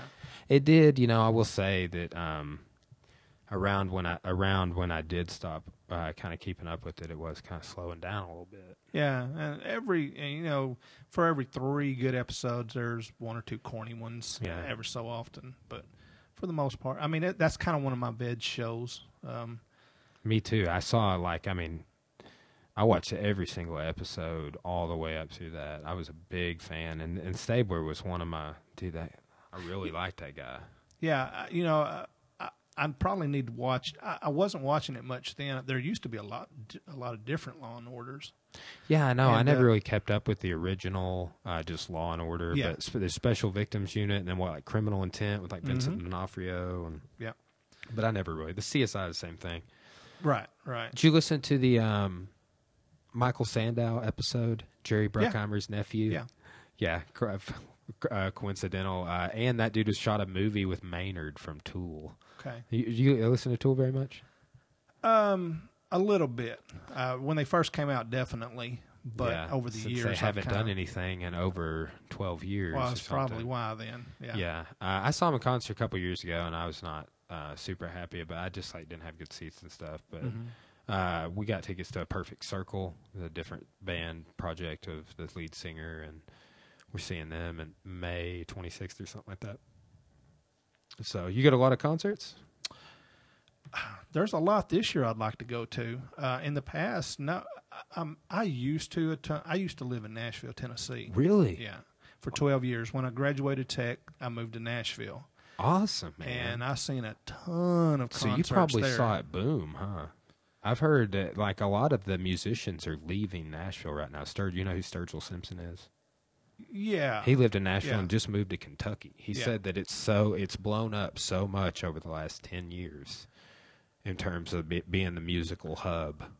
Uh, and that you know I, I got out in 2002, and it, that was kind of a when, you know, as far as the music industry, it used to you had you know you had to be present to win, and they uh, that was about the time when a lot of things were starting to go in digital. You could record on a computer. And um, a lot of a lot of people started moving away even then. Uh, I can't imagine what it's like now. I've, I've still got a lot of friends there, and I think the last time I w- went back was uh, maybe three or four years ago. Oddly enough, uh, We saw that's what I think I told you. That's where we saw Roger Waters. oh okay no So awesome. at the arena downtown. Yes. Okay, yeah, Yes, amazing. That was one of the biggest arenas he did on his tour. And uh, so when I saw him in Tulsa, they didn't roll out the same production. Ah. It- and my buddy, the weekend before I saw him in Tulsa, saw him in Kansas City, the first stop on his show, if I'm not mistaken, Okay. on the tour. And he had the same production at Kansas City as he had at the um, but the BOK Center in Tulsa. They didn't do that. okay, Yeah, you got to get the full show on that. I would think. Yeah, if you get a chance, man, you can. They put all their rehearsal videos up, but there are so many. Like the performance of Dogs, Pink Floyd's Dogs, Mhm. from that the 2017 Roger is it's the best performance I've ever seen of it. And I'm a big David Gilmour fan, man. Yeah. But and it's like almost depressing because there's two dudes up there that play play with him. I don't remember their names, but they just totally shred. And it's like, yeah, it takes two of y'all. but um, ah, man, their their performance of dogs is just it's like they do dogs and then they go into pigs, three different ones, both off the Animals album, and uh, that's when like the pinnacle of the lights and the visual and it's uh it was it was such an amazing experience. I can imagine. But I, I I watch the videos from it all the time. Well, you, we actually find videos that show we went to in Nashville, super quality videos. Yeah. So, so what? So what were you doing in Nashville? Did you work there? Did you move there for a job? Well, um, Play you know, a band? I, uh, I I left here because um, I, I always had an interest in music, creating music. wasn't for sure what that interest was though, and um, I knew that was a music town. Um, I didn't realize it was so. This might sound like a stupid statement, but I didn't realize it was just so country based music town. Uh, at the time, I wasn't really into country music. Hadn't listened to it too much. I'm not. I'm not too much, but you know, um, I have been getting more into like Sturgill Simpson, who sings about crazy psychedelic things in a country. Like he's talking about uh, the universe and mushrooms or whatever. He is just a tr- uh, on a weird level with his country music. But uh, you know, like Todd Snider, I wouldn't consider him country, but right. uh, the Drive By Truckers more southern rock, but they kind of dance around those lines. So it's like I, as I'm getting older, I'm getting more into folk. Uh, I, I like folk music, but more sort of folk country. You know, kind of goes back and forth. Right. There's several bands I listen to that are like that. That I, and I mean, I, I actually enjoy some Garth Brooks. Mhm. Well, today, I mean, it all blends together. Yeah, Um, but back then, it was very, uh, you know, I, I, thought I wanted to do something with music. I, I saw that all the labels had a presence there. You know, that Sony Records had an office there, Warner Brothers had a records there, and all the majors and all their little subsidi- subsidiaries, if that's how you pronounce that word. Um, So- a lot of syllables in that yeah, word. I thought you know I'll I'll go go to Nashville and see what's going on. Um, and so I got there and I experimented with a bunch of different things. I, I knew I never wanted to be an artist or a performer. Um, I didn't know if I wanted to be a musician or a recording engineer. And it turned out over a period of time, uh, songwriting is what kind of just spoke to me the most. really? Yeah, yeah. I, I just uh, apparently always enjoyed to write songs. That's uh that's fascinating because, like for example, the Roger Waters, um, David Gilmour dynamic. David Gilmour flat out tell you like, I am not a lyricist, Mm-hmm. and um, I've heard like my favorite band's Widespread Panic, and I've heard the current guitar player. He was not the he wasn't the guitar player from eh, they've eighty seven to 02, They had a guy named Mikey Houser, and he died of pancreatic cancer, and then in 06, they replaced him with Jimmy Herring but he talks about like coming up and uh, they're from uh, athens georgia. Okay. but he talks about coming up and he's like yeah we could play all of all of zeppelin's tunes but where's robert plant man? You know what i mean? There's no robert plant.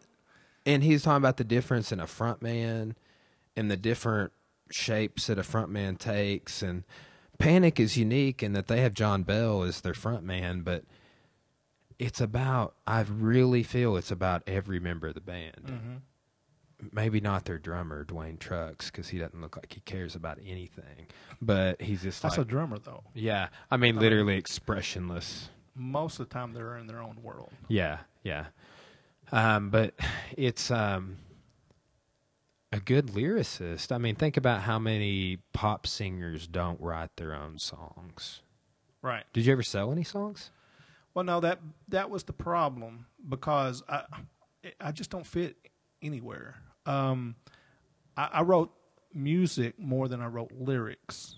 Lyrics always was I, I would come up with music and then I would try to add lyrics to it.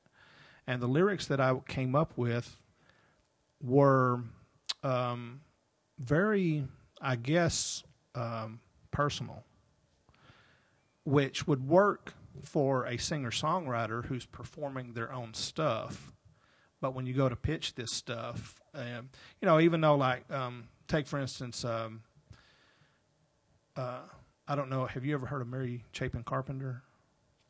The name sounds. Familiar. She doesn't. Uh, you don't hear a lot about her these days, but in the early '90s, uh, early to mid '90s, she she was a, a um, one of the artists that I really liked her work. But she was a singer songwriter, and uh, her stuff, I guess, was very personal to her situation, so it worked for her. But when you're influenced by people like that, and you write personal music and go to pitch it for somebody else to sing, last times you'll get these looks like, you know, ooh, that's just a little too emotional or Well, I mean, yes, I could see that, but too, I mean, there are a lot of universal themes as well. I mean, it, there's things that you go through that you would Right. write about that are that would probably appeal to a large audience. and that that's probably my downfall because I would try to once I got that that critique, that criticism, which was totally valid, um, I would try to shape the song into something else to make it more universal, but then it started losing that magic for me. So Creative process. yeah, man. writing the music was was almost therapy for me. But then when I started trying to shape it for somebody else, then I- just didn't. I, I lost the interest in it. You ever hear? I listen to a guy named Steven Wilson. No. He's one of the, uh, let's say he's you, but learned all the instruments and started putting out all his own music. Okay. There's another uh, girl I've been listening to. Um, actually, we'll throw her up on the TV just to see what you think and, and uh, give her a little shout out. Maybe I'll hashtag her. But I think she's fr- she's from Australia or New Zealand, some somewhere like that. Her name is Tash Sultana. That sounds familiar. She's a, a solo artist, uh, writes some lyrics, but does. We saw outside of Roger Waters in Tulsa a band kind of like this. It's two guys, but um, they what they were doing with their looping and like Mhm. I've got a looper in the other room there, and it's actually a buddy of mine. I, I might get with you. I, I would like to get a nice. Uh, I can only do a couple of different loops at once before it.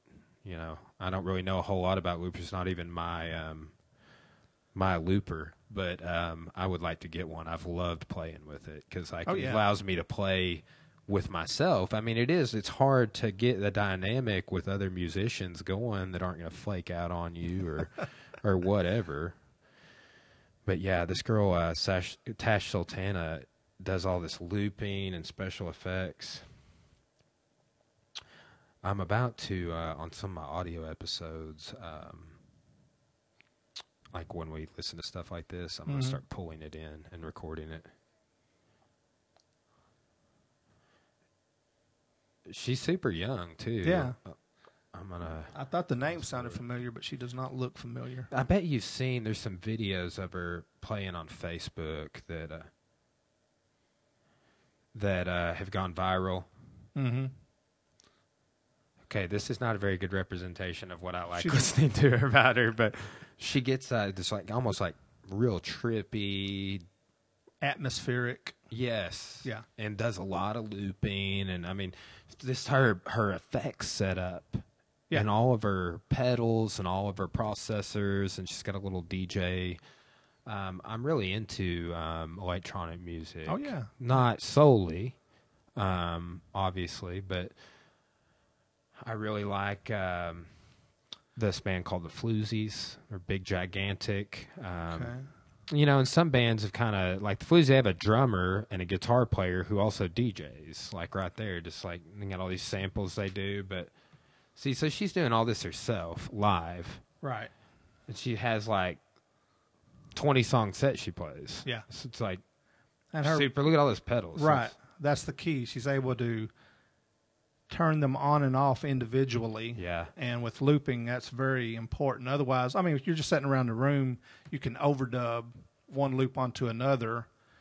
But when you're performing that for an audience, that might get a little repetitive. And There's a girl Rob McCormick brought up on the podcast. I don't remember her name, but I've seen her on Facebook several times playing. Like she does a, a looping cover of um, "Everlong" by the Foo Fighters, and um, kind of mashes it up. yeah, Yeah. Peggy and uh, uh, "Weird Fishes" by Radiohead. Yeah.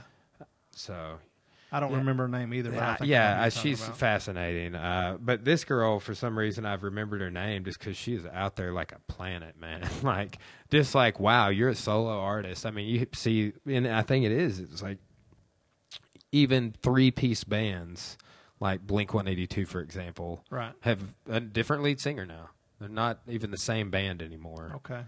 Uh, it's like so those three dudes can't even get along. Imagine someone like Widespread Panic has six members, or uh, Roger Waters. Man, the amount of musicians he had: um, three guitar players, two backup singers, Lucius, Lucius, uh, these two girls, um, two drummers, um, like a percussionist, and then a, a kit uh, himself, of course. I mean, it was uh, like a dozen. At at some point, I had sax player. It was like a dozen instruments uh, or, or musicians on stage. Like that's a a production. Right. That was. I mean, for Roger it was a production.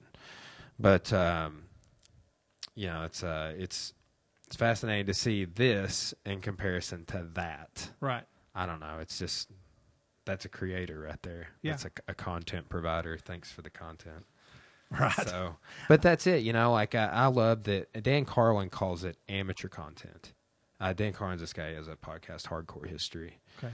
But it's like that's when me and you, like it's when we're done. I'm gonna put this on the internet. I've just provided the world with amateur content. Oh yeah. Yeah. I mean, you are creating some content right Yeah, now. well, I'm doing the same thing on my gym's YouTube page. Okay.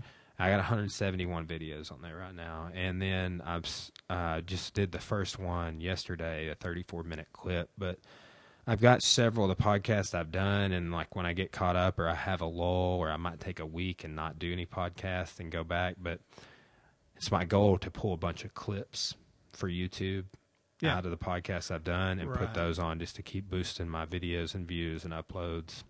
Right.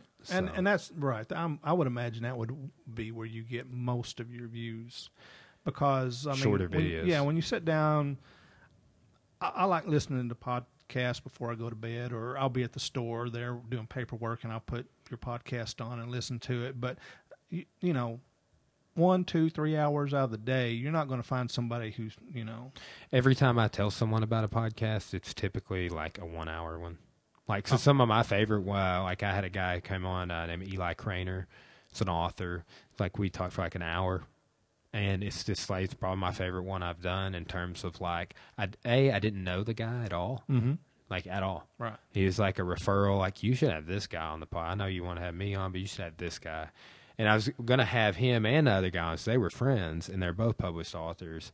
And the other guy, that's my good friend, he had to end up canceling. okay, So it's just me and this guy I don't even know, sitting here having a long form conversation, and it's just it was you know it was really good because um, two it was one where um, because I didn't know him, he talked the most, and I was really qu- inquisitive and curious.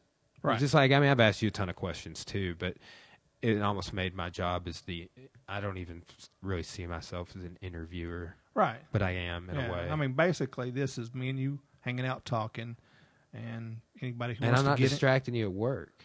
Right. Well, not saying I do, but you know, I mean, that's that's definitely something I'm aware of because like people come in and want to shoot the breeze with me, and I'm like, I'm trying to mop or right, or whatever. You know, I'm definitely down, but uh, I'll be doing a private lesson, somebody will stop by, or I'm I'm just done and closing up, and somebody stops by, or Yeah. whatever, and it's like you know, we uh. I do start super early, and I'm usually there two or three times a day. Drive to Morrilton a couple of times a week.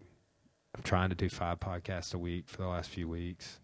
This will be. I should get five out this week, um, and I got five out last week. So What number is this one going to be? this I think is number forty. total. So well, oh, um, okay. Is this going to be a life unraveled? Yeah, this will be a life unraveled. This is number nineteen. I've done. 19. Um, t- uh, let's see, we've done eight MMA shows, three jujitsu shows.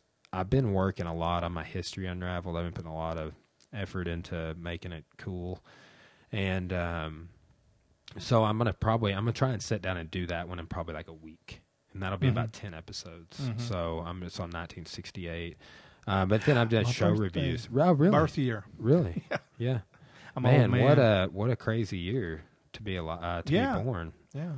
So Didn't I- Hendrix die that year? Jimi actually, he died in '69, the same Oh, year as the. okay. Speaking of conspiracy, the same year as the moon landing. Uh-huh.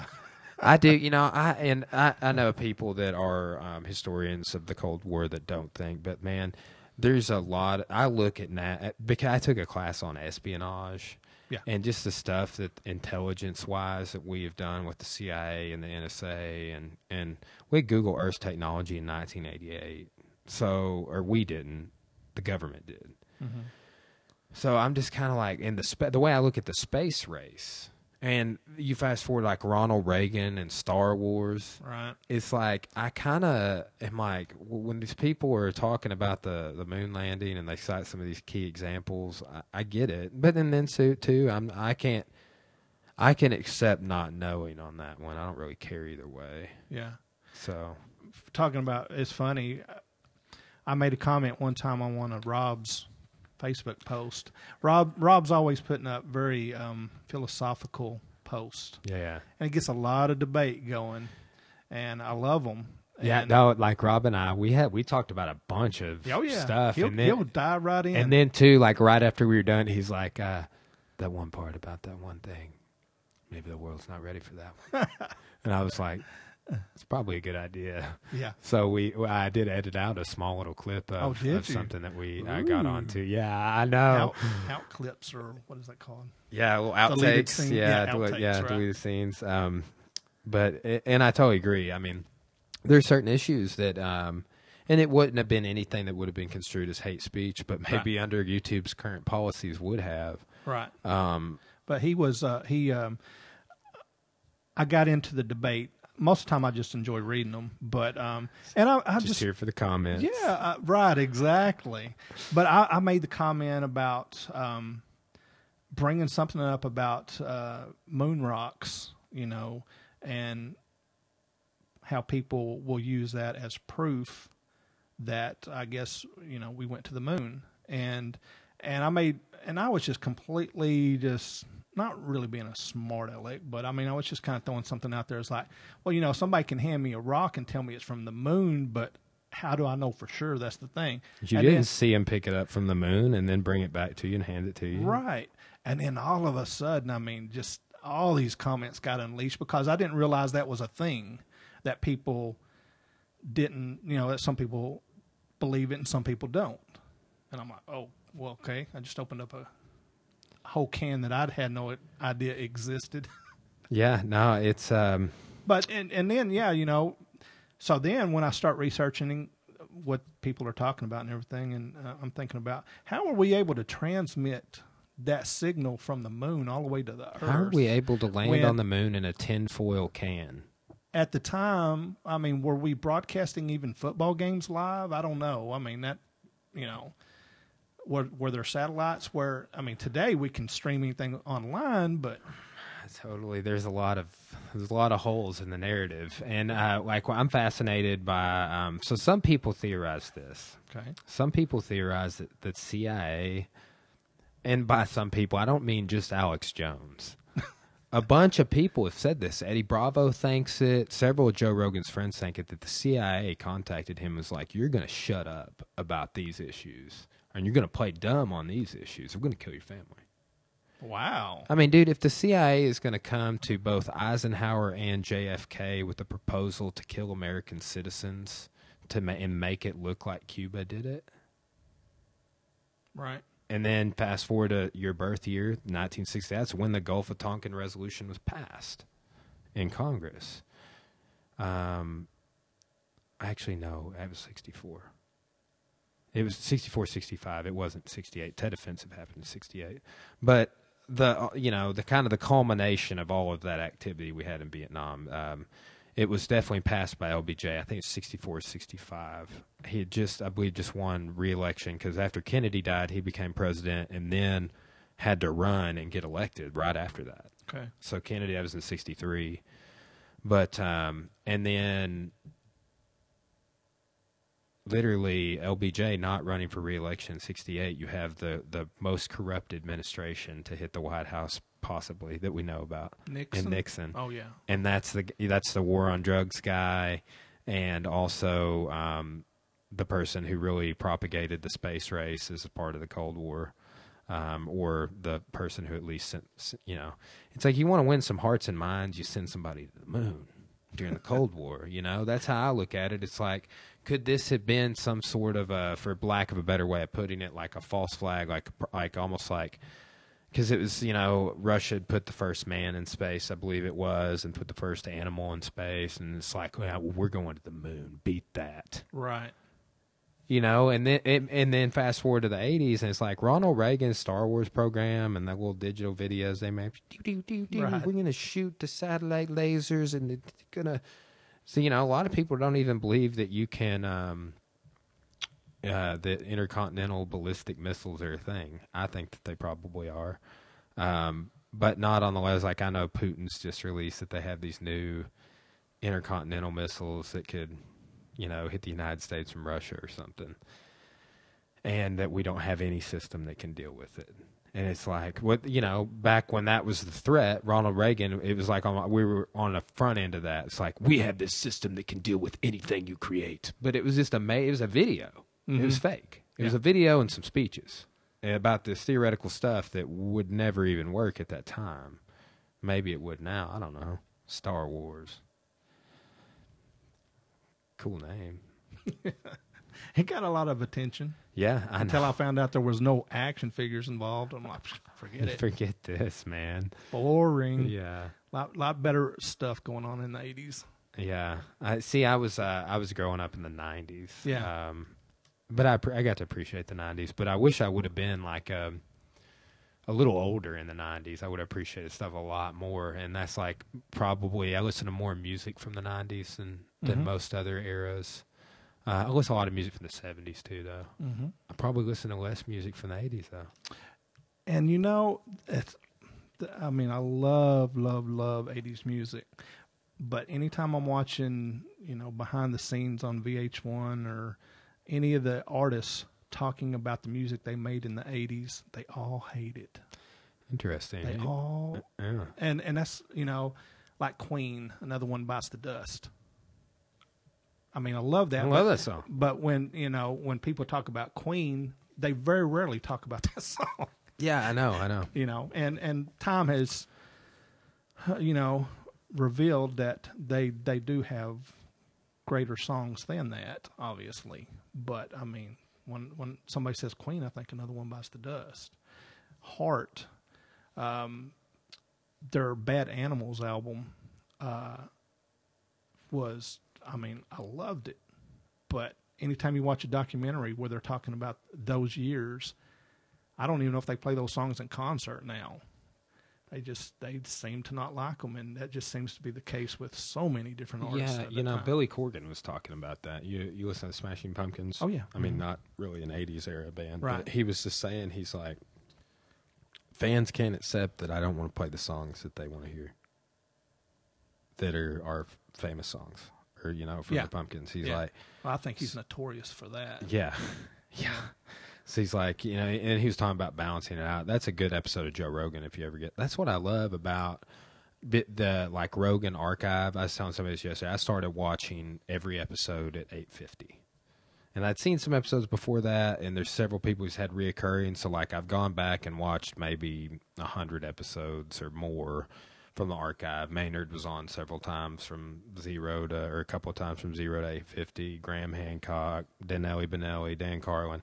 So some people I've went and watched all their episodes. Mm-hmm. You know, I was like, or hey, you know, this when I had this person on the podcast, I'll go back. But you, um, like this, Joe had started an MMA show.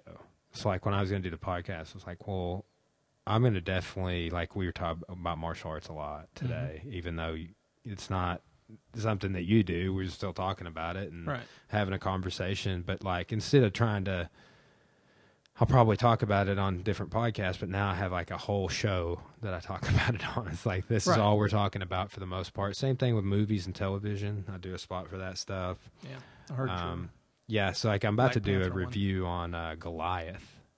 you. Yeah, um, yeah, it's a Billy Bob Thornton show Okay. um, on Amazon. Okay. Eight episodes, totally awesome, man. I binge watched it in two days, and uh, they're apparently making a second season, but the the first season could have been a standalone. Hmm. It was good. I was um, surprised because I didn't watch it for like a year, and then when I did watch it, I was like, "This is amazing." So um, I'm gonna do a little review on that. But those are something I'm trying to do for like shorter clips, like what you were saying. The MMA shows that allows me to balance out things without trying to drown my audience that might not fight or care about that stuff, and as much as I'm gonna want to talk about it. Um, big fan of music, obviously. Um, so get to eh, concert reviews and things of that nature. I'm trying to. Anytime we go to a concert, I'm trying to do a, a music unraveled on it Mm-hmm. and then I'm a history guy, so Right. You got just, a lot of yeah, it gets it allows me to balance it out, but uh, kind of um, you know balance out like this. Like the history will be all just one segment, one time on that topic, and then I'll do another history topic on down the line. You know, I want to do I want to do a history of conspiracies and a history of drugs on the podcast. So and just take like um, things like the moon landing and just look at or the um, Warren um, was it the Warren Commission's report uh, when JFK was assassinated. Mm. Um, a bunch of just uh, things that people are divided on in American history, Yeah. particularly in the in the 20th century. So, but that's you know, yeah, like getting to talk about that stuff is what really just levels me out as a person. I feel like I just like because like Cora will joke around with me. She'd be like, "You can't say idea anymore today." Can't say idea. Yeah, because I'm always like, "Hey, I have this idea." Oh. You know, I, this about whatever, like my podcast, classes, a technique, a brand decision, a T-shirt, whatever. Yeah. I've got a roll. I've got a, a wrestling mat in my kitchen rolled up. I'm a. It's not your typical person. Maybe I don't know. I just really like, uh, and I tell people this: like I've I've surrounded myself with my interest, Mhm. hundred percent, and I just do those things. But it stresses me out like anybody else. I I still like this is a I still got to live like everybody else and pay the bills and the mortgages and eat and pay the taxes. Right. But um, even though it's stressful, it's like I, I feel like people that don't do what they're passionate about and people what do do what they're passionate about are they're both stressed out. It's just like how you learn to deal with it. Yeah. Stressed out, not happy. Yeah. I mean, because you know, when you're creating content, all this stuff you're talking about is stuff that you enjoy, and it's what makes you authentic. and so many creators will look for an angle, trying to fill a void, and uh, you know, try to uh, build an um, uh, audience quickly by doing something that's they're not passionate about, or talk or doing things that it's not authentic to them, and it never works. Yeah, you know, and I've had uh, I've had to f- I've learned a lot just in a short time. I've only been doing it since December Yeah. twenty seventh or something like that. But I've just I've told a lot of people I'm like, just look, give me hundred episodes. Just be patient, as I appreciate you listening to the podcast. I'm still figuring this out, you Yeah. know, and I'm humble enough to say that I'm not a podcaster yet. I am, but I'm a white belt podcaster, you know, and I think that after I hit that hundredth episode, I might be a blue belt. So you know, it's a, it's just a process for me. I think that my big milestones will be. I think that uh, there's a lot of stuff I've been talking about with production that I'm wanting to Mhm. have in place by episode 100, Yeah. and then by episode 250, I think that I'll be extremely settled in, and at that point, hopefully, monetization and my audience is at a place where. And in the meantime, I'm gonna start doing recordings in three to four different spots. So here in Yeah. the studio, which Yeah. I'm gonna beef up more, add camera angles and and do this something with this wall over here. But um, I'm gonna do some uh, podcasts. I want to do some at Midtown Coffee. Mm-hmm. You know, with this recorder here and um, and the uh, the USB mic. So uh, and I can even take my camera there, and so Right. if I wanted to, I could do audio only.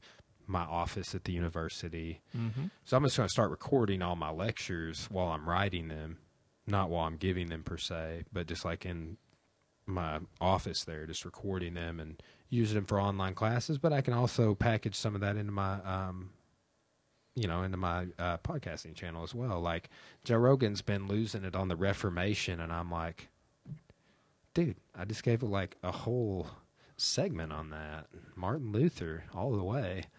Yeah, it's a Protestant Reformation of Christianity Yeah. wild times 1540s but you know so like it, people are interested in that stuff and it's authentic and it's just how you get it out like i mean something as simple as custom thumbnails Mm-hmm. like i'm having a couple more of those made for uh, i've got a i've actually I haven't put any of this out but i have a logo for every different spot that i'm doing all, all you've seen is a life unraveled logo and Right. maybe my background which is just the logo with the text it's Mhm. my youtube cover and Yeah. facebook cover photo but i have a different logo text and color but it's round it looks the same for after the show for, and i just got to go through and add them man i just you know I just try and balance it all out. There's several times where I got to get caught up and put thumbnails on the last five podcasts. I don't have a producer or anything. Right. And that, right, that's the key. I mean, there's only so many hours in the day, and I mean, you're using every one of them. I'm trying, man. I'm But trying. get you an assistant. yeah, no, that's uh, well. I'm hoping that eventually um, something like that can happen. Yeah. s- like my my really my goal with podcasting, like the maybe the zenith, would be. Uh, you may have heard me talk about this on the podcast before. I've talked about a couple. Is to approach someone like the AMP or Verizon Arena and say, "Give me an office." Set into your contracts with your artist one hour where they will be on this podcast. And you will put this content out organically. It will get tons of views because of who the artist is. We'll put it out. You'll be making joe rogan makes over $100000 an episode on youtube. Wow. you know i like wow and sometimes he does and i've done like three episodes on a friday before you know Mhm. hour hour and a half episodes and that's why i'm doing like why i think it's important for me to do the um not uh, some podcasters are solo podcasters they don't have guests on dan carlin doesn't really have guests on Okay. he does he is a guest on other people's podcasts Right. so like I have that. That's like Life Unraveled will always be guest spots like yourself.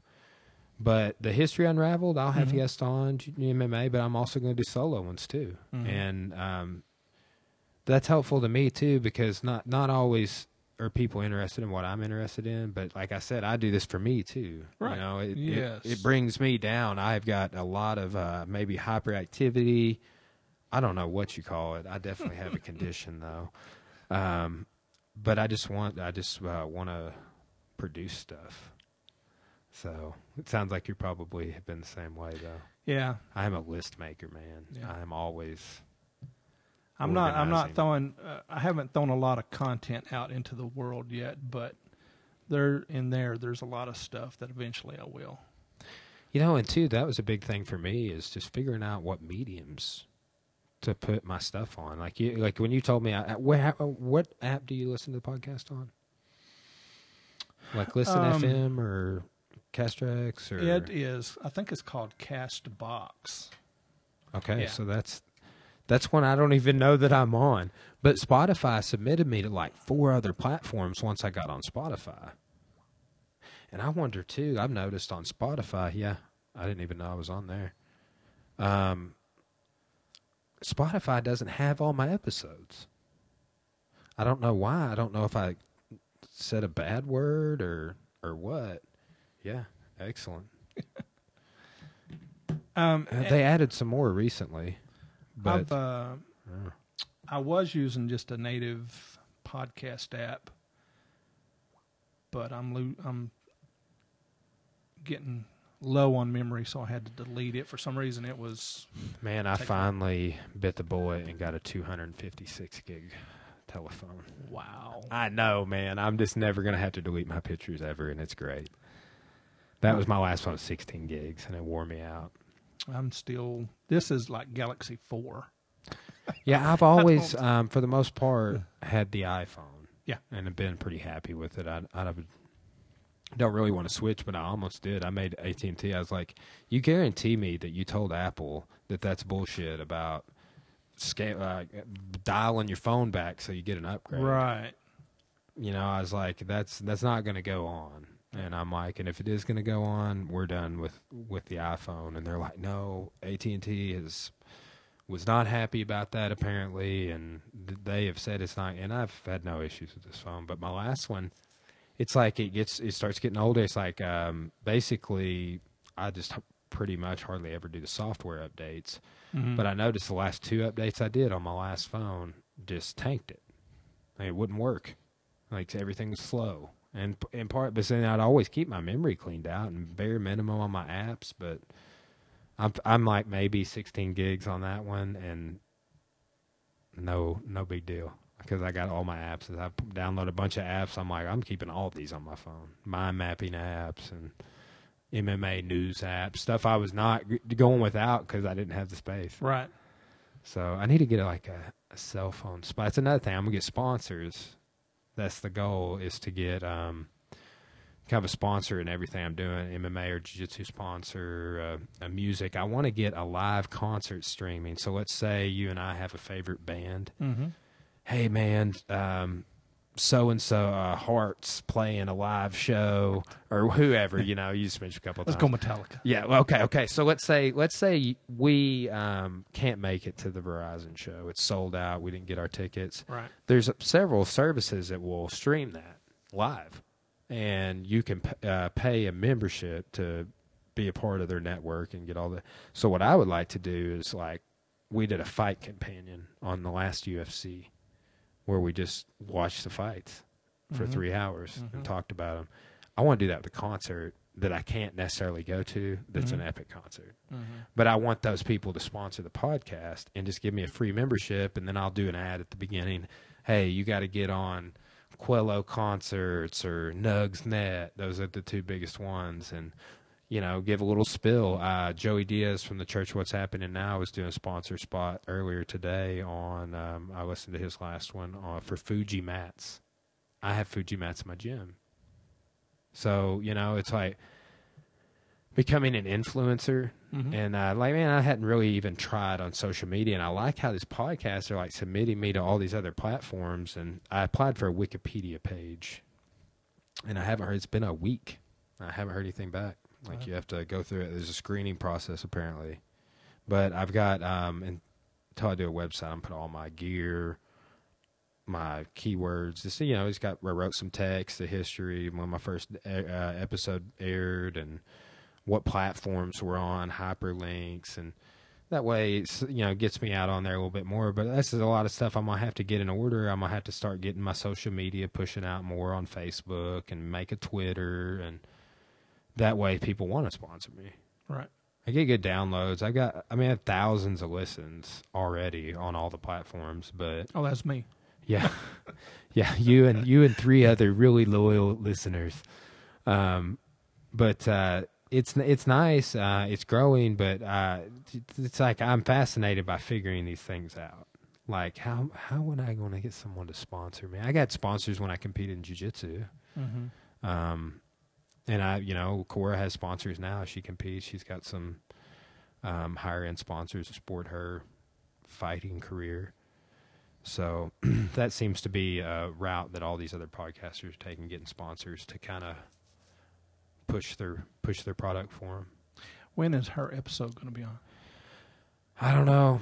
Has, is she not wanting to do it? Well, like here's the thing: like it'll be like ten o'clock at night, and then on a whim, she's like, "Let's do a podcast," and I'm like, "We don't do the podcast that way." Because like I like to have, well, she I want to do a Life Unraveled or an MMA episode with her. I want to do both with her, but Mhm. I'm like, "What schedule it?" And she's like, "No."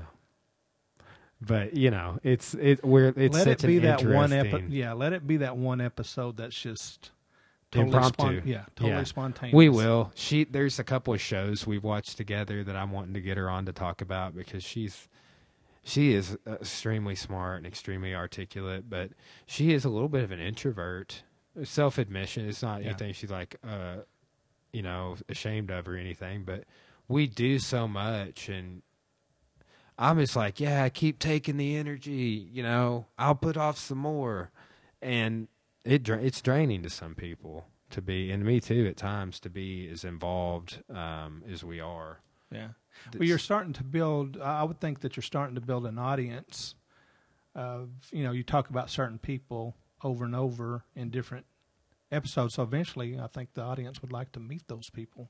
Exactly. Yeah. know, no, that's what, and I'm trying to do that her, too. you know, winning that fight last week, and We're definitely going to do one, uh, whether it's a Life Unraveled spot or or an MMA spot. But she's definitely going to come on and talk about uh, which this whole last week. You know, when she and I have an interesting dynamic because we we own our business together. right, We're married, right, and I'm her coach. Oh, okay, yeah, very interesting dynamic. So, I mean, we butt heads on things a lot. It's like, hey, can you do this thing for the business? Well, why don't you do it? You know, just little things like that. Well, the division of labor allows me to do these things, and this is in your department. Oh, is it now? right, You know, and it's both of us that way. Yeah. You know, it's, it's a balance thing. It's like uh, we have employees and stuff, but she's pretty much youth program director and business manager. And I'm uh, head coach, adult program, and then we kind of co direct the fitness program and yoga and have employees that work in, in, in assistant instructors work in any given part of that. But when it comes to coaching, she gets all her info from me unless she travels to train with like our coach cornered with me the other night. Ironically, the same guy that married us, Danny Dring. You probably heard me talk about him. I'm hoping he comes on April 12th. okay, Uh, he's coming in town for an event at my school, and um, this guy's the first person to get a Brazilian Jiu-Jitsu black belt in Arkansas. wow, So uh, in 01. But I mean, just like it takes years. right, I think he said the first jiu-jitsu seminar he did was in 88 and didn't earn his black belt until 2001. So I get that. yeah, But uh, it, it is an interesting dynamic, and I would like to get her on to. I'm sure people uh, would love to hear us talk about it.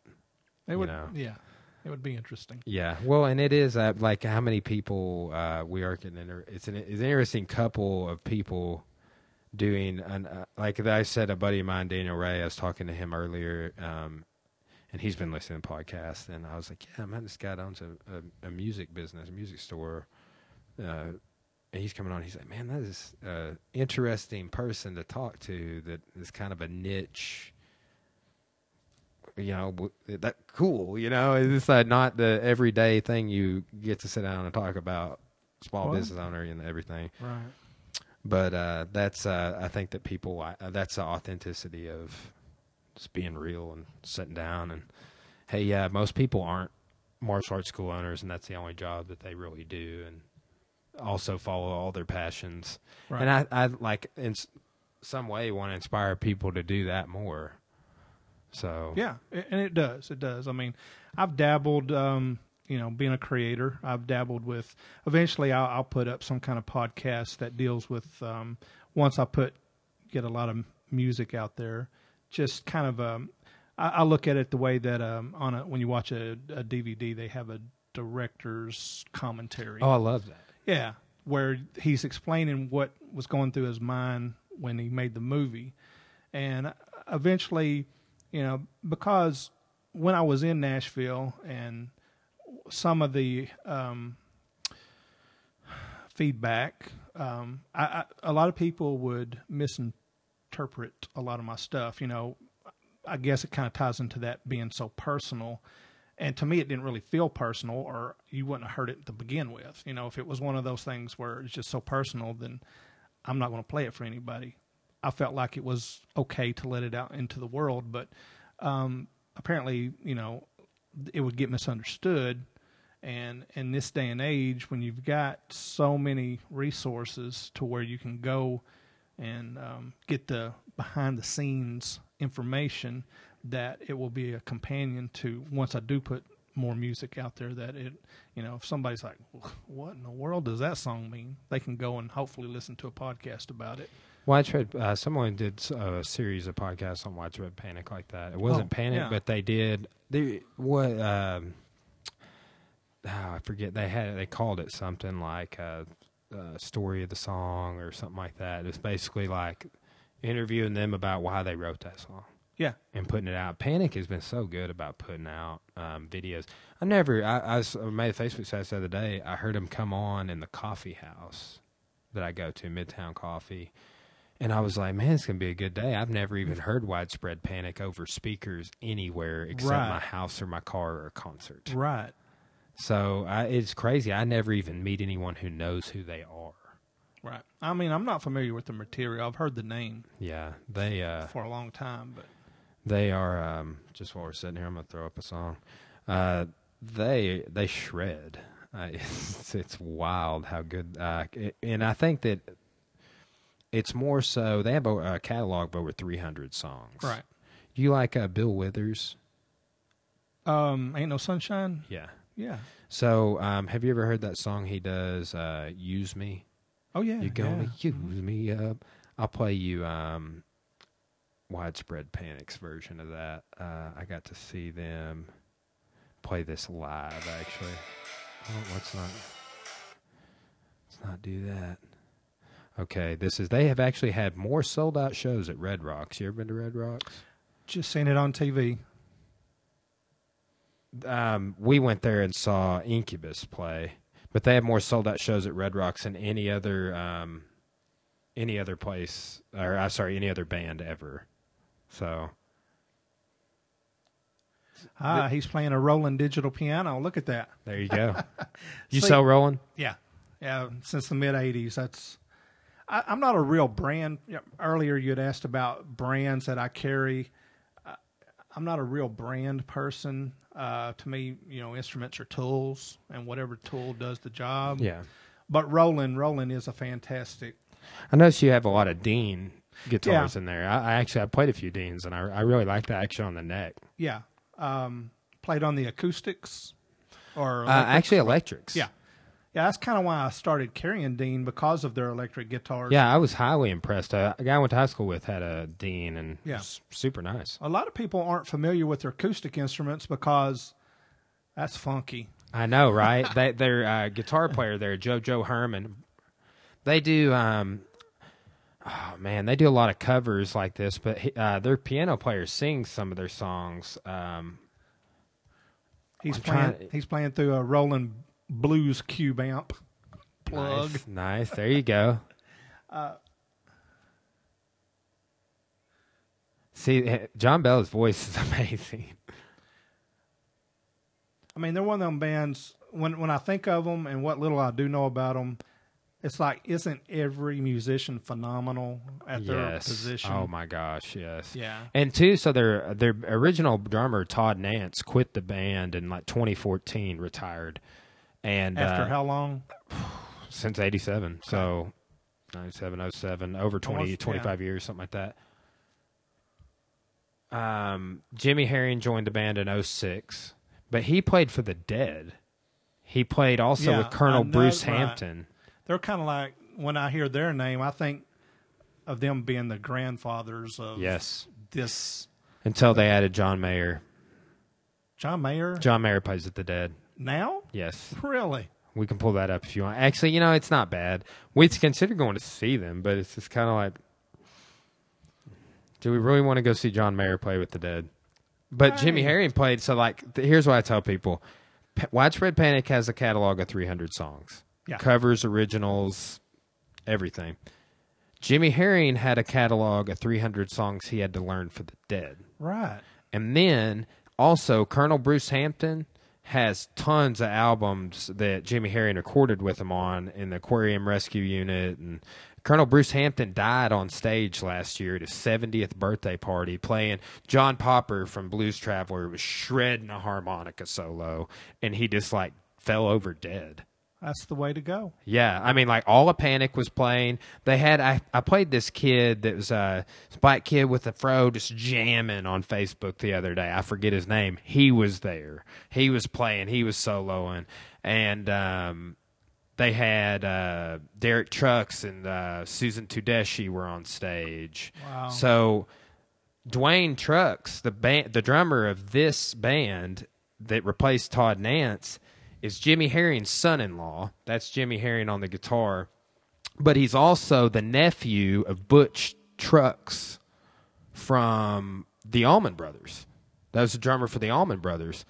And Derek Trucks played in the Allman Brothers when he was 11 years old. That's Derek Trucks' brother playing drums right there. Okay. So it's just kind of like they're plugged into all these other bands. And like the very first time that Panic played at Red Rocks, they played uh, with Blues Traveler. So, and then John Popper's playing the harmonica solo when Bruce Hampton, who was in a band for years with Jimmy Herring, passed away on stage. So when we saw Panic in Mexico last year, Bruce Hampton played a few songs with them, and then I met Bruce Hampton leaving for the airport and shook his hand, and then he died like a few weeks later. Wow. So I'm not really into Bruce Hampton, but it's a cool little connection. Yeah. He actually had um, an album called like "I Love You Arkansas" or something like that. Okay. Interestingly enough, but uh, uh, yeah, all like Dave Schools there on the bass. He's wrote a ton of articles for Rolling Sto- the Rolling Stone over the years. Their uh, world percussionist over there, Sonny Ortiz. He's awesome. I saw him play at Memphis in May, and he was wearing a shirt that said Arkansas, real shady, Real what? real shady. It had like a tree on it. It was funny, but uh, they're a jam band. Some Yeah. people don't like jam bands. Right. I do. Right. And that'll be um I'm kind of purposefully uh avoiding that genre. Of jam bands. Yeah, a lot of people do. just because one day I know it'll be such a discovery. And this is going to be the third time we talked about Rob, but Rob had made a comment on the podcast about how he doesn't watch trailers Yeah, because yeah, yeah. he remembers going as a kid and just the excitement of everything being so new and so fresh. I mean, because when Star Wars first came out, we nobody had seen anything like that. And you're like, this is amazing. And there's not too much in the world today that gives you that feeling. I uh, felt that way the first time I, I see. I never even listened to Panic until I saw him live, Yeah. and I, I literally was standing. It was at the amp, and I was standing up on the hill, just like, Yeah. Right. and That I was mesmerized. And when they were done, they played like twenty three songs. I was just like, it was like it's like time stopped and it's over and uh, it's fleeted, and Yeah. it was like, oh wow, like what did we just see? Right. And then I've seen him, I think nine nine times now, Right. something like that. Seven. Since Memphis in May. I, I know when I discover them that I'll have that feeling. So it, well, see, in two bands like this, like they have such a wide, like Drive By Truckers is that way for me. They have Yeah. such a big catalog. Where the hell do you even start? right. You know. Here's uh here's another one if you like uh the piano work of uh Mr. JoJo up there. This is a cover. I can't remember who sings it originally. Ride Me High. Mm. Let me uh let me f- find out the original artist for you. Yeah, he's very much into the vintage. JJ Cale Okay. is the original recording artist. He, you know, he's got the looks like the Hammond organ up there, and that sound is that Stevie Wonder. Oh man, it's Clavinova, so funky, yeah. right? Yeah. I'm glad you can actually explain it to me. 'cause I have no idea. I just know it sounds good when it goes in the ear. But uh, so like the, at the one of the concerts I uh, saw him at, like he was playing some song where they were just shredding, and he was doing stuff like that, and they're they said way faster, and the, the guitar solo and stuff, and uh, their percussionist is doing this, and he'll go to his hands, and he's doing this. Right. They were going back and forth Racing like a other. contrast. It was uh, super cool to see to see him do that on the screen. Just to give a local plug, um, in June there's going to be a concert at the um, Russellville High School Arts Center. I think they call that the Center for the Center Arts. for the Arts. Yeah. is that the one Rob's doing? No, this is uh, this is a guy named Brian Faulkner, um, who, from a musician level, is very much on par. I mean, he's like you know, you got the next level, and then you got the level after that, and uh, that's that's he plays that way, and um, they're doing. Did you hear about uh, last um, November? I believe it was the Trans Siberian Orchestra tribute show that they had out there. Yeah, yeah, yeah. That was him. Really? Yeah, and it was so well received that Is he Um, local? yeah. Arkansas? yeah, he's uh, he's uh, him and his wife actually have a nonprofit here in town, uh, ACME, A C M E, the Arkansas Center for Music Education, Oh, okay, yeah, yeah. and um, he um, back in the '80s or '90s, they had a, a local band that. Uh, See, this is why I wanted to hook my computer up because I can't remember anything. I can't emergency broadcast. I think is what they called themselves. But anyway, he he pulled in a lot of those guys to um, do the show out there for Trans Siberian Orchestra, and it went over so well that he decided to do show in June, and it's it's all going to be 60s, 70s, 80s. I don't know, maybe 90s rock, classic. I rock. love I love covers, man. you But know. um, right, I mean, for a local for a local show, it's going to be something that will be. Um, I'll have to keep my eye on that because Yeah. uh, you know it's nice having like we went and did escape room the other night. Yeah. It's nice having stuff to do local. A lot of times we go to Little Rock or Northwest Arkansas Right. or out of state even, but it's nice having stuff like a variety of stuff you can go see and do. And Russell's getting better about that Yeah. for a thirty thousand person town. You know, yeah, yeah. yeah, yeah. So what do you think of this Panic that you've heard uh, just in the last few minutes? A couple of songs that I enjoy. It's amazing. Yeah. So Yeah, I mean, I, that's how I knew it would be. Yeah, it's uh, I, I've had to kind of become a scholar of their work to be able to process it. You know what I'm saying? Yeah. It's uh, and it did. It, I've been listening to it since 2014, and and just uh, it took me a couple of years to really get into them. So, but yeah, they're uh, they're definitely a, a pleasure to take in. Just so I have my facts right, I pulled that up. It's um, June tw- uh, June sixteenth at seven p.m. Okay, It's- At Russell Center for the Arts is that what it's called? Center for the Arts. It's called On a Summer's Night Okay, yeah, An and I've even seen that uh, c- that photo. of classic rock. But um, yeah, I mean, I, I mean, th- those guys jam too. So, you know, I mean, it'll be a lot more structured. Obviously, they're doing songs, Oh, um, uh, yeah, popular songs. So I wonder if Mr. Faulkner would want to come on to the podcast. possibly. That's just been uh, like I'm trying to network with more people I don't know, and then too, apologies to the audience again. Like I haven't, other than Cora doing a show review with me. Like I just contact, I've of talked to a, f- a few women um, about coming on, three particular, but I haven't had any female guests. You know, I kind of thought about that for a minute. Yeah, no. I haven't. And two, part of it, um, uh, you know, it's going to sound kind of strange, but so since the studio's at my house, Right. I, I don't, I, I don't know if anyone feel uncomfortable, and I would want Cora to like be here while we did it, Sure, just so yeah. they didn't. And like the people I might have on, I like know really well, so it's not an issue. But I've kind of held off. I've got several potentials. that I just kind of like figuring out. Yeah. well, that um, maybe the coffee shop. Exactly. Once you get that, do it being mobile will definitely would- help me. Yeah, I mean, no, I get that. I get that. So I mean, yeah, and lot, there's been lots of times, uh, you know, making music, um, doing collaborations and things. Um, you know, your your home is your sanctuary. So, uh, when you get together with musicians, lots of times they'll bring people that are hanging out with them Mhm. that you know you don't necessarily want around. Or to come back and rob you later. Right. right. I mean, you it, you know you joke about it, but it's well, like it yeah. happen. I mean, especially when I was recording in Nashville. I mean, fortunately, we was going into a studio, um, and it. But there would be guys I was collaborating with who would, they, you know, would bring friends with them, and they would be selling drugs out.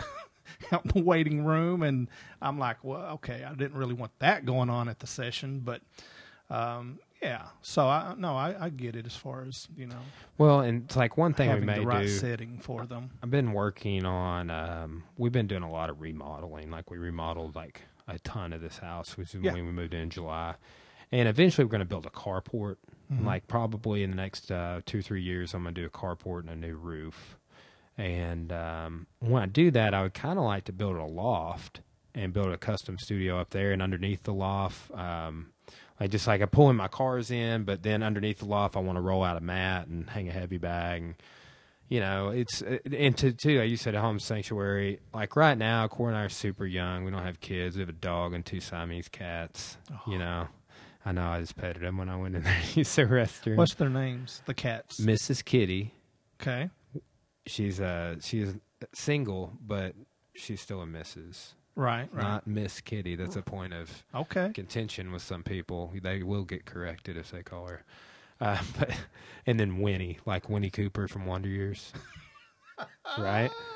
So those are their names, but uh, they have a lot of funny nicknames too. So, uh, but yeah, they're one's a seal point that like the darker colored Siamese, and the other one is a um, they're called lilac. Okay. It's like a gray, kind of a white and gray color, a gray head instead of a, like a dark brown head. But they're beautiful little cats. We we've taken one in recently, and um, I don't know what. I know it's some sort of Siamese, and um, we haven't named it yet. Oh, there you go. Uh, boy, girl, you know. It's a girl. Yeah. Nice. Yeah. It was meowing outside the window. Um, back before that four days of crazy rain that we had, I think this when that was. All the Yeah. storms. So Man, it's crazy how many cats and dogs um, are uh, roaming around like yeah, just strays. yeah. I- I know somebody that works for animal control. This one, I, I'm just speculating, but I think that I know the there's a road that goes. We kind of live on a what, what would it's it's it's a road, but it's kind of um off the beaten path type a, road. like a county dirt road or something. No, no, it's it's paved. It's just um, the only reason you would be on this road is to get to your house, Mhm. generally. Yeah. But down at the bottom where it connects to a main road, there was a rent house, and this cat showed up like a day or two after people had moved out of that rent Oh. house. I'm thinking that maybe it just got left behind. Well, yeah, our cats when we moved here because we lived in an apartment for like seven years. Yeah. and when we moved here, they like they just knew something was up. And then when we got them here, they would only live in that room back there. They're like Love we're, and then they would get under the couch. Yeah. one the one of them's too fat to get under the couch, but one of them there's a couch back there and get under there, and we had to get her out and pet her. It's gonna be okay, Mrs. Kitty. Real delicate. She got disappeared for seven days Right. got out somehow and just gone seven days. We got her back, and then she'd been all nervous ever since. So, um, like when we moved, they were just like, "F you," you know. I mean, literally. And now we've got them. So they finally got to situated in the house, Right. and then we got a dog, Great. and he loves them, Yeah. but they hate him. Yeah. So now they won't come out of our room. They'd literally just live on our bed. Uh, the dog is 11 months old, but we bought him when he was three or four. So they were here for maybe six weeks without the dog. Okay. But that's one thing that, like, uh, we were like, when we move, we're going to get a dog. So he's and he's a total child. He's a chocolate lab, but he's 11 months old and he's 100 pounds. Wow. He's huge, and he's a total child. So he can't Oh yeah. can't be out while you're over. He'll jump on you. yeah, but uh, he's a he's a freaking hilarious little dog too. Uh, The apartments that you were in, were you allowed to have the cats? you know, not not really. I think there was a policy against it, but they um Mo- They didn't enforce yeah, it. most of the time there are when, um, when my, when me and my wife were dating, she lived in an apartment mhm. and she had two cats, and, um, some of the major stress events in her life was when the maintenance guy would come and change the air conditioner yeah, yeah, filter yeah. or when she would come home and see one of the cats in the windowsill looking out enjoying the sunshine so um, that was several years ago but when they were able to live in a house and freely roam and jump up into in, any window they wanted i mean they loved it it didn't you know they didn't they didn't have to acclimate too much Yeah, yeah. But, See, the dog is the only thing stopping them. But Yeah. at the same time, too, well, the one the one cat, Winnie, the fat one, if there's any food, she comes out and she's just like, "I'll just beat this dog's ass. I have Yeah. claws." Oh, Mrs. yeah. Kitty doesn't have claws, oh, and um, but she's just like she has no fear and like kisses and spits at it and stuff, just and uh, it's funny, but she's like she'll come in there and get a piece of meat or something and, and eat it and just rule the roost. But Mrs. Kitty, we we think she like just don't never leaves, but like it was like Cora was not feeling well the other night and like slept on the couch, got up at like three a.m. and like you know was drinking, and then I got up one night and uh, I told her this. I was like, yeah, I think Mrs. Kitty roams around when we're when the dog's in his kennel at night and we're asleep. Mhm. And she's like, I don't think she does. Because I came in the kitchen one day and she was like in there and like scurried back to the bedroom, like, and uh, I was like, "What are you doing in here?" right. And uh, and Cora said the same thing when she got up at like three a.m. the other night. She's like, "Oh yeah, they definitely roam around at night." So This is the first Siamese I've been around, and it's fun. It's funny how different breeds have different personalities. So I'm not real familiar with Siamese yet. So I'm kind of getting used. The the one that we have, it it will not. Um, it'll look at me, but I mean, it won't come close to me. really, Yeah. is it uh, is it um, like with your wife? Is it the same way? No, no, no. He'll she'll jump up on the couch with her, and um, she comes. My wife works at home, so she's constantly coming out and laying at her feet and everything. But Oh yeah, yeah. That's like here's here's when my cat wants to be my friend. You know, like it literally. I, I when I was in college and stuff, I'd have my computer, and she'd always like get up and lay uh huh. right here. And I I'd just remember be like, that. oh, Those I remember now. times like that. Yeah. Wife's messaging me right now. Tell her we're. She's like, wrap it up. I want to come home. She's probably uh, asking about. Uh, I think she's going to the store. Ah. So still casting. Uh, have you met my wife yet? No. She uh, she may be home as we're wrapping up, or before we get done. Uh, she's probably headed back this way. So.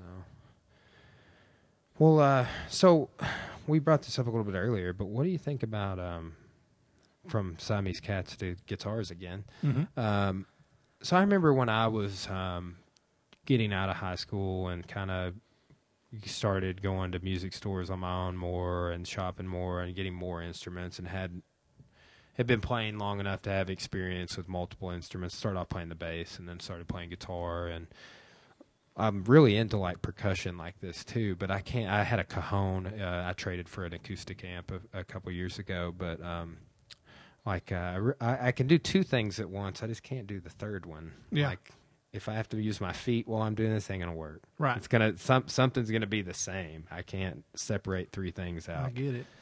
Um, but I remember with Fender and Takamine both hmm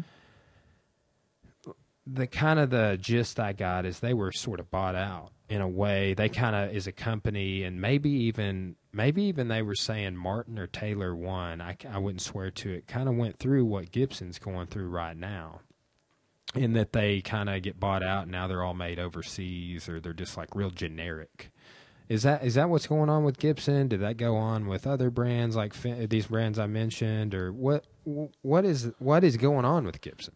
Well, yeah. Um, two good questions. The first one, um, every guitar company right now is doing imports, um, which is what I call your value price stuff, which is usually about a thousand dollars or less. It's honestly what the majority of us are going to be buying. Um, the domestic made stuff, you know, Fender still has uh, stuff made here. Martin, Taylor, Gibson. Um, there are still companies that are making product here. It's usually your thousand dollars and over stuff. Uh, occasionally, you'll see a It, uh, it is crazy the difference between an American Strat and a uh, made in Mexico, price wise. Oh, price rise. Yeah, exactly. Quality wise, um, and I've been told I've never been out there, um, but I've been told that the actual distance between the plants is like 50 miles. Um, but uh, price wise, there's a huge difference. Yeah, tele- Telecasters and Strats both. I've Yeah. noticed is uh, Yeah, But everybody everybody does um, imports, and um, and you'll hear, and I'll I'll be talking with customers and tell them this, and whatever job they work at, they have products that are just like this too, in the fact that there's only a handful of factories making the majority of these guitars. Um, so I've I've had Fender guitars in the store that were made by a company called Cort. Yeah. Do you, Um, do you sell Cort? I sell some Cort. I've seen um, Corts. Yeah. Yeah, I think a music store in Clarksville where I grew up. Yeah. They sold Corts. Yeah, Cort, and um, the uh, the quality is identical because they're using the same materials. Now, um, the spin that um, like a fender will put on it is that we send our people over there and tell them how we want it. Uh, Basically, they're they're saying they oversee the production. They're not building it, but they had hands on as far as telling them this is the way they want it. You know, basically, I, I feel like they're just you know sending their designs and saying making it make it like this, and they they could send you know trainers or management over there for a month or two. I don't know, but the the the bottom line is that quality wise, um, if it if it comes into a shop like ours or any other guitar shop and it is set up properly, the neck is adjusted. Um, you know, we make sure the frets are level and all that. Um, Which is a regular thing that has to get done. I bec- feel right? like. yes. At least on my acoustics. I don't know uh, Yeah. as much on an electric right. neck. Wood, wood instruments are very sensitive, and so when you make a, a wood instrument over in Asia and you ship it over here, who who knows how long it's on the boat? Yeah. It gets exposed to a lot of different uh, climate changes, and um, so yeah, once we pull them out of the box, we have to do some setups before it's playable. But once they're playable, there's there's not a lot of difference in quality bef- between imports and domestics. Now, domestics will um, usually be a lot prettier. I mean, a lot more handcrafting will go into it, and uh, but as far as the production models, every, the the domestic stuff will have production models, which is assembly line stuff, and then they'll have custom shop stuff. Your custom shop stuff, which is your super expensive, is also a lot of handcrafting involved in that. So, uh, yeah, you know, everybody does that now as far as where they've gotten into problems is when they kind of start cutting corners. Um, fortunately, my experience has been that uh, even though these companies get bought out and they're uh, the management are not guitar people, they're still guitar people building these products um, in the shops they just don't get to make the bu- business decisions. The business decisions is what's hurting these companies. Like Gibson, um, their currently their problem is that, in my opinion, I mean, Well, I saw you make a post about it, and I'm like, man, right, right, Because I like to, I like to talk about stuff's going on. Yeah. Right now, and Yeah. I'd been following that same thing. That I saw you share the post, and you had an opinion. yeah, It's like, man, yeah. It's uh, you know, uh, I'm not tied in. I don't have any insider knowledge, but I mean, we, you know, this is our 44th year of business. We've seen a lot of companies come and go, and a pattern develops eventually. Uh, and a lot of the decisions that are being made ever since they, um, the current owners, um, do you remember the CEO's name by chance? it's Henry. I can't pronounce the last I'll name. I, I can't hardly even pronounce normal English words. Yeah, Uh, I, I'm I'm the same way. Every now and then, someone throws out a thousand dollar word, and I'm like, uh, do what now? I would be a terrific mumble rapper. yeah. Uh, Cora gets on to me for mumbling. I try not to do it on the podcast, Yeah. but I probably have a time or two. He, um, but I, I think he's, um, I think he's from South America or Central Henry. America. Oh wow, you ain't Yeah. kidding. Uh, J U S Z K I E W I C Z. There's a, a girl in the UFC, and uh, her name is spelled like that, but she's Oh. from Poland, and her name it looks like looks kind of like Jettersek, but it's Young Jacek. Okay. And Right. This, I, yeah, I'm telling you right now that you and I probably neither one can pronounce it. If you can't pronounce it, I know that I can't. Um, I wonder where he's from though. Poland. He's from Poland, same Okay. place as that girl. Okay. Okay. I, I knew he right. I knew he was from somewhere when I saw that CZ, hmm I see that a lot in Polish names. They have Z's and K's and C's in them a lot. Okay. I don't know why, but just teaching European history and uh, plus Poland, it's like a joke. They go on and off the map all throughout history. People take them over. There's maps uh, that exist where they're not even on it. Right. Um, that's the first, uh, the first country that uh, Nazi Germany took over. Mm, yeah. Yeah. But uh, so this guy, what's yeah, what's his know, what's I, his problem? I just get the impression that him and a couple of buddies bought the company. You know, where most of us, when we want a Gibson, we go out and buy a guitar. I get the impression that he wanted Gibson, so he went out and bought the company. And um, I think that happened in '84 or '86. But um, there, there are some people that feel like the quality has gone down, and I do see a lot of um, busted headstocks on. I have heard. Uh, I know somebody that's got a Gibson with a busted headstock. yeah, really easy. Their headstocks seem to break on on both Gibson and their Epiphone line, which is their imported guitars. Um, now Gibson's interesting in the fact that we also, um, for a long time, uh, carried a brand called Samick. Yeah, I Which played Samick guitars. Samick Samick was like Cort in the fact that they were a OEM builder, and Epiphone was for about twenty years. Epiphone was their major uh, line that they produced. Yeah, I've seen some of those like semi hollow body Samics with the um, kind of like a Les Paul knockoff in Yeah. a way. So from about eighty four to two thousand and four, uh, those Epiphones, the majority of them was, for, to my knowledge, was built by Samick, and they're fine guitars. Now, um, since I was a Samick dealer, the the word on the street, um, all the reps were telling us that Sam, uh, Gibson wanted to buy the Samick plant. They like to own their facilities, which is fine. That's that's fine. But Samick did not want to sell to them. So around 2004, 2005, I think it was, you started seeing a lot of Chinese Epiphone started coming in because they went over to China and bought a plant, from my understanding. So, and so there's a lot of people that feel like the quality um, has gone down. Now, anything with the Gibson logo on it, that's that's going to be American made. The there is no Gibson imports unless it's a bootleg which is a pr- big problem because their guitars are so expensive that Yeah, and I, I will say this: I know someone that paid like thirty three hundred dollars for, um, I guess like the low end Les Paul in 2017, and they got it, and it didn't like had a major um, electronic issue with it, and like didn't work. that's unacceptable. Yes.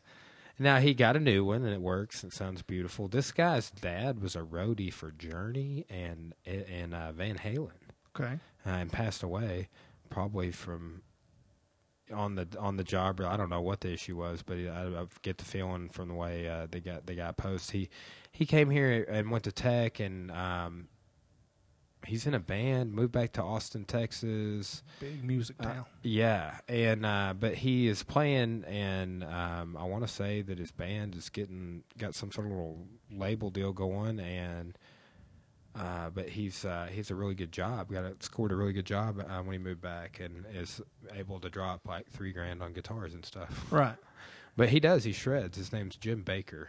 Okay. So, uh, and, but his, uh, he had that, and I remember posting about it, and then he was chiming in on my status that I, I mean, you might have seen me share uh, the same Right. probably article on Facebook. I might Right. even shared it from your your article, but he was ch- he was chiming in the comments on the qual- people were talking about quality issues, and he was saying that even though his came in broke or whatever, he had to get another one that you know quality was amazing. Okay. But yeah. I don't know. yeah. It's like you know, you you want it to be amazing if you spend three thousand dollars for it, Absolutely. but are you going to say it's amazing because you, you know, I I don't know. Conspicuous consumption. Yeah, Right. They um. So yeah, th- that you know, I, I've been I've been to the custom shop in Nashville, Cool. Um, when I went back for a NAMM show a few years ago, um, NAMM show was, is the trade industry or is the show that all the manufacturers will display product at. And um, they do one in the winter in Los Angeles and one in the summer, which has alternated. It's usually Nashville, but sometimes they have done it in Austin. But um, there for a while, the the summer they call it the summer show. It had kind of dropped in attendance and it was kind of declining. And so, even though Gibson is based out of Nashville, they weren't even showing up to the show. But anyway, I contacted my friend and I'm like, "Hey, are y'all going to be at the show? I'd love to come by and say hi." And uh, he said, "No, but um, feel free to sh- drop by the shop. I'll give you a tour." I'm like, "Yeah, awesome." So. Um, so I've actually been behind the scenes there. What a cool guy to know. Yeah, yeah, and um, they do some impressive work in there in their custom shop. What it, does it get? Does someone who works on guitars have a name? Luthier. Okay, that's what I was wondering. If a luthier. But um, to me, I associate that more with um, acoustic guitars.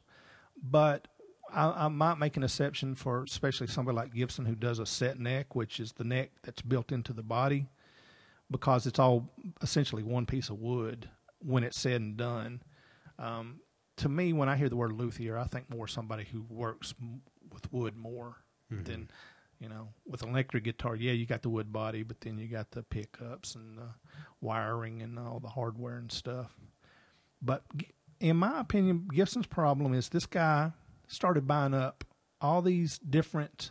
He wanted to turn Gibson into a more than just a guitar company. He wanted to be. He bought um, home sound equipment. Like um, again, I cannot pronounce this, but O N K Y or it's a it's a home stereo product. Onic or Oinic or something. Um, he bought them. He bought um, something that had to do with Philips or that's um, throwing up stuff that's really not it's important. like uh, surround sounds and uh, right, right.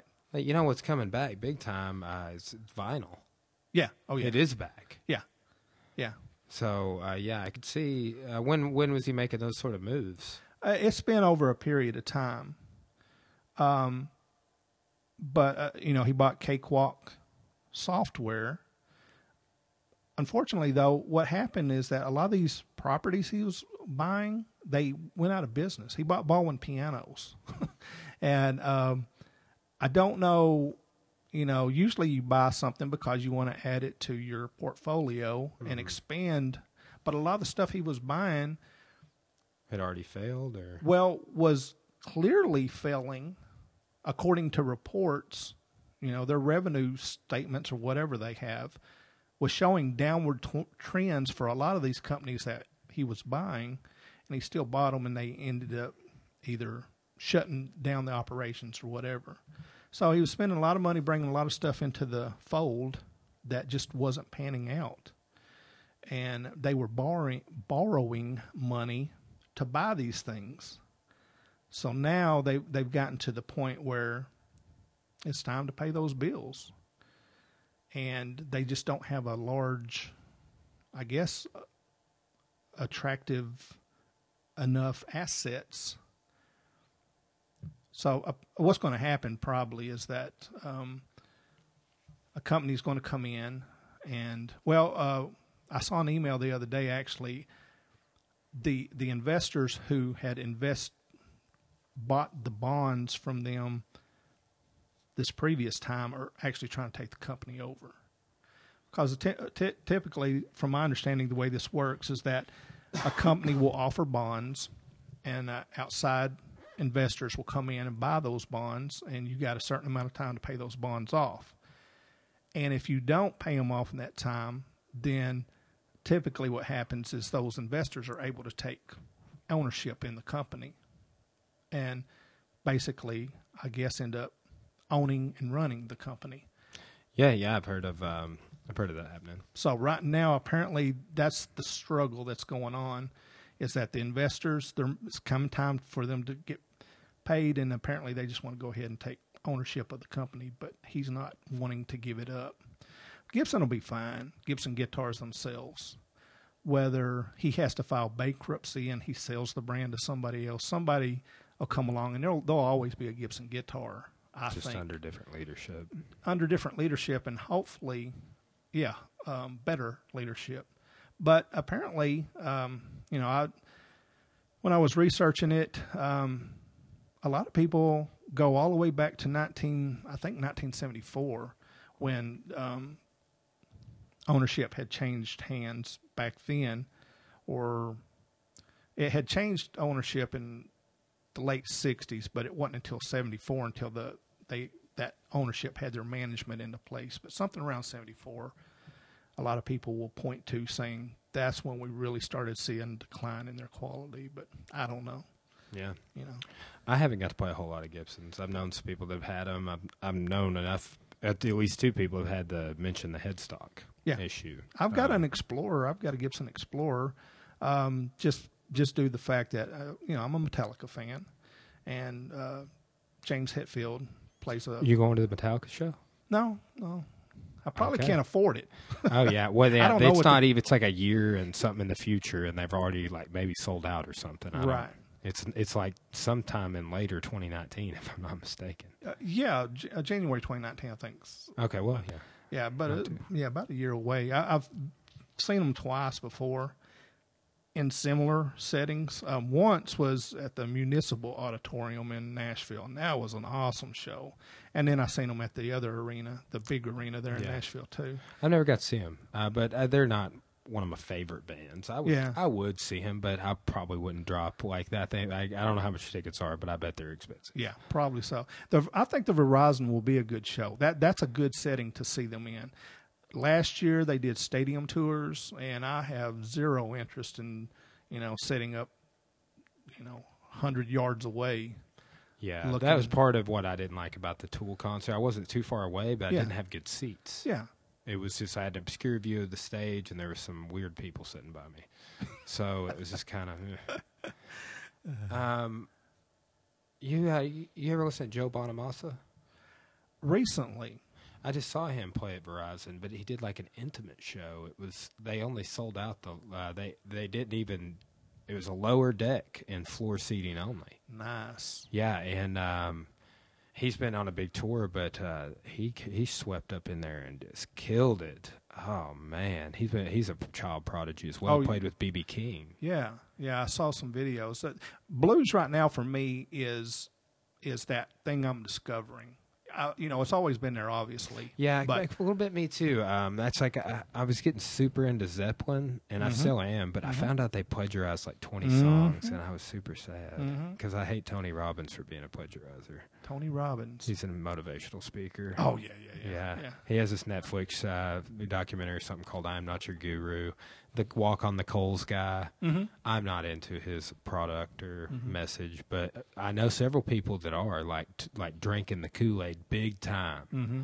And dude's a millionaire. You got to give him his due. But um, What typically what I've found with guys like that is that the information they're lots of times the information they're given is legit. It's just It not is. anything new. it- yeah, yeah, and that's what he fell victim to. And some of it was um, people that um, worked for him. Mm-hmm. But man, anytime you have like a ton of words that are word for word as some other guy's book that is along the same topics of your book, it's maybe a little bit of a concern. But yeah, um, I, I got super. Uh, you maybe heard me talk about this on the podcast. Got super into Zeppelin's connections with Aleister Crowley. Uh, yeah, I heard you mention that in one. and, and I, I've found out everything I could about it. But Jimmy Page Mm-hmm. was pretty much uh, like a card carrying occultist. All of the like every time I see a Zeppelin symbol now, I'm like, that's a Crowley symbol. Like uh, they all had different um, different symbols for the members in the band, and a lot of people uh, point to. Um, they think there's this curse that uh, caused Robert Plant's son to die and caused Led Zeppelin to ba- break up and caused John Bonham and um, who's the what's the bass player's name? John Paul Jones? No, I don't know. I can't remember. That I think that is a bass player, but I can't remember if it's Zeppelin or the Who. or Let's oh, let's look it up. But um, apparently, he was the only one unaffected by the curse of Aleister Crowley. the bass player? yeah. Um, but see, uh, Jimmy Page bought the um, the house that Aleister Crowley lived in. Okay. and it was allegedly haunted and like burned down suspiciously after Jimmy Page saw it. But he also owned an Aleister Crowley um, book. Uh, yeah, it is John Paul Jones. So glad I didn't Oh mess wow! that up. Okay, Awesome. uh, but they were all affected in these different ways, and everybody says it's because uh, Jimmy Page was linked up with the occult and all this stuff, and I don't necessarily buy into that, but um, cool stuff to talk about. Yeah, imagery. Yeah, uh, and it was uh, I I am uh, fascinated by Aleister Crowley. He went and studied in um, Egypt, and there's all these weird parallels between him and people that went on to start religions or cults that studied under him, or um, some people. And I don't, I can't say this a hundred percent because I've talked to someone that that said they didn't really agree with it or whatever, um, or maybe they just didn't know. But there's a rumor that um, L. Ron Hubbard studied with Aleister Crowley. I don't know how much that that's the guy that invented Scientology. Right. So I don't know how much of that that is factual, but um, this dude's uh, also inspired um, Anton LaVey to create Satanism. Hmm. Okay. So that's why I want to do. Um, I want to do also a series of podcasts on like almost like minority religions, like uh, Satanism. I mean, uh, Jehovah's Witnesses, like uh, denominations in Christianity, Scientology, and just kind of like a lot of lesser known stuff that has a lot of international uh, membership. I mean, it's twenty Yeah. million people are a part of the Mormon Church. That's a that and Scientology are both these uh, American denominations that have formed. Yeah, That probably would get a lot of people talking if you want a lot of I know. Right? conversation about your podcast going out. Yeah. So, and you know, I would approach it from like more of a that would be more of a historical, Yeah. um, phil- philosophical. Like I would do it almost like a world religions course in a in a sense, except instead of talking about Hinduism and Buddhism and Catholicism or whatever, just talk about some lesser, basically everything you don't get in world religions. So. Well, uh, man, is uh, is it? Did you, okay, so are you? Uh, do you have? Uh, are you guys like maybe moving to a new location? Is that in the talks? I'm not trying to blow anything off. I can always edit this out. Uh, that might need to be a Rob McCormick segment there. Matter of fact, when he brought that up, I was like, I know. Yeah, I was like, yeah, he dropped it, and then you were like, um, kind of being like a little co- conspicuous about it a little bit, or. Yeah. But uh, yeah, I did. So, and you said you might have some news about some stuff you've been working on. Um, Well, there there's a lot of changes going on right now, and um, I'm not ready to make them public. But um, yeah, yeah, maybe we can.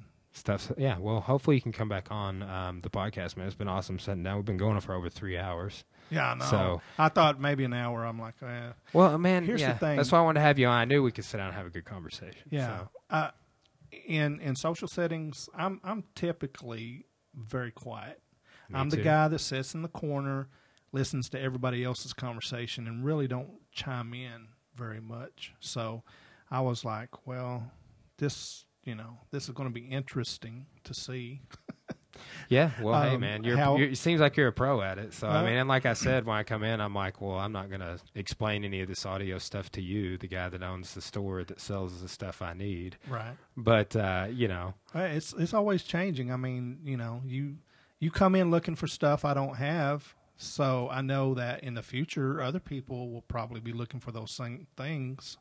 So it causes me to research it and start carrying it. So yeah. Well, I mean, it is crazy how much podcasting is. when it comes to now. audio, uh, it it's unlimited. The possibilities of all the different connections that you can do, and you can hook everything up exactly right the way it's supposed to do, and it still doesn't work sometimes. I mean, obviously, no, you're not doing I have it, been through that with Yeah. this particular setup. but I mean, right? You'll you'll plug it up and unplug it three different times exactly the way it's supposed to do. It doesn't work. Fourth time you do it, and it works.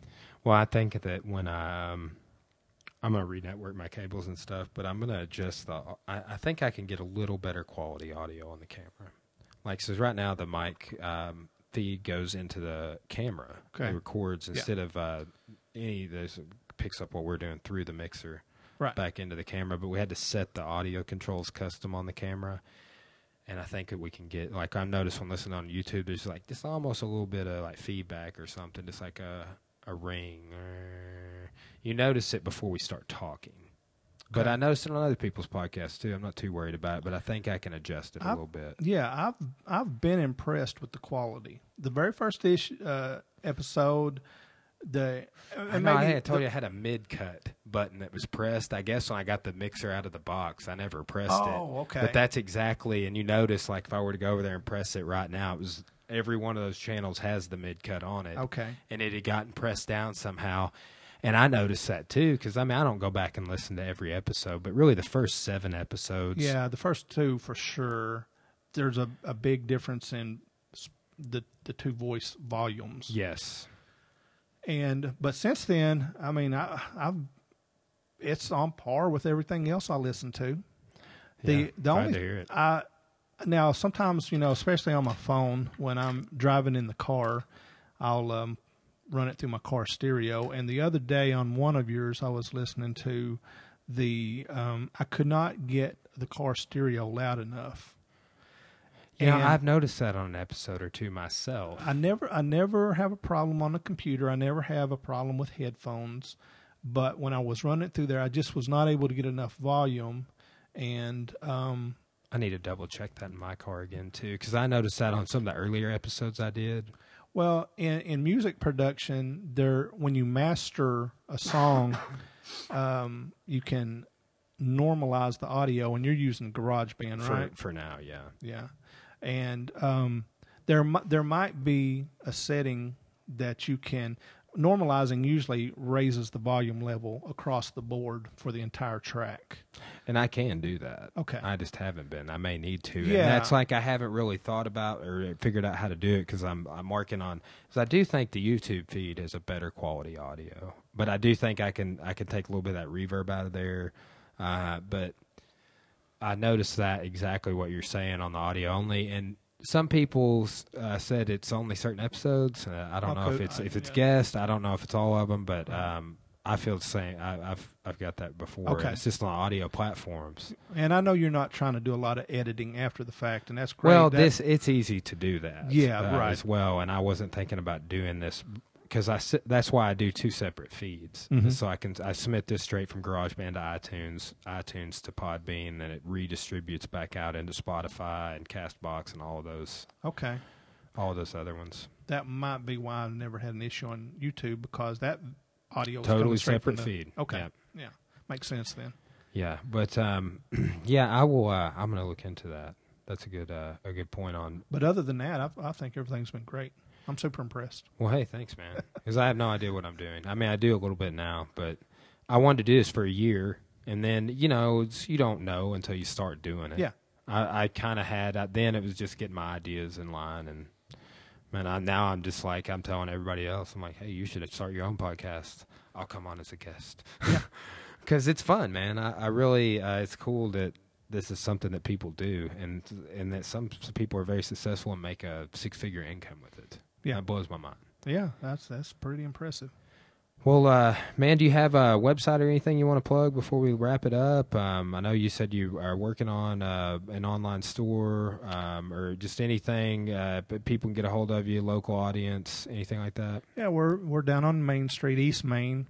Here in Russellville, it's Highway 64, but in town they call it Main Street, 813 East Main Street. And um, you can come by the store. We're there Monday through Friday, nine till six, and on Saturdays I'm not there, but Dad's there from nine till three. And um, yeah, right now, um, uh, as far as the website goes, it's in development. Uh, previously, up until now, it's been pretty much for informational purposes. Yeah, SEO and search. Yeah, just kind of giving a an, an idea of some of the things we carry. Um, not all of them, but I'm working on trying to get them all up there. And uh, um, right now, there's a few things you can purchase online and come into the store and pick up, but mainly I just got it up there so if somebody's like wondering, hey, I wonder if they got this particular model, and they can pull it up and then they can come see us. Have you um, played with like Facebook Marketplace at all?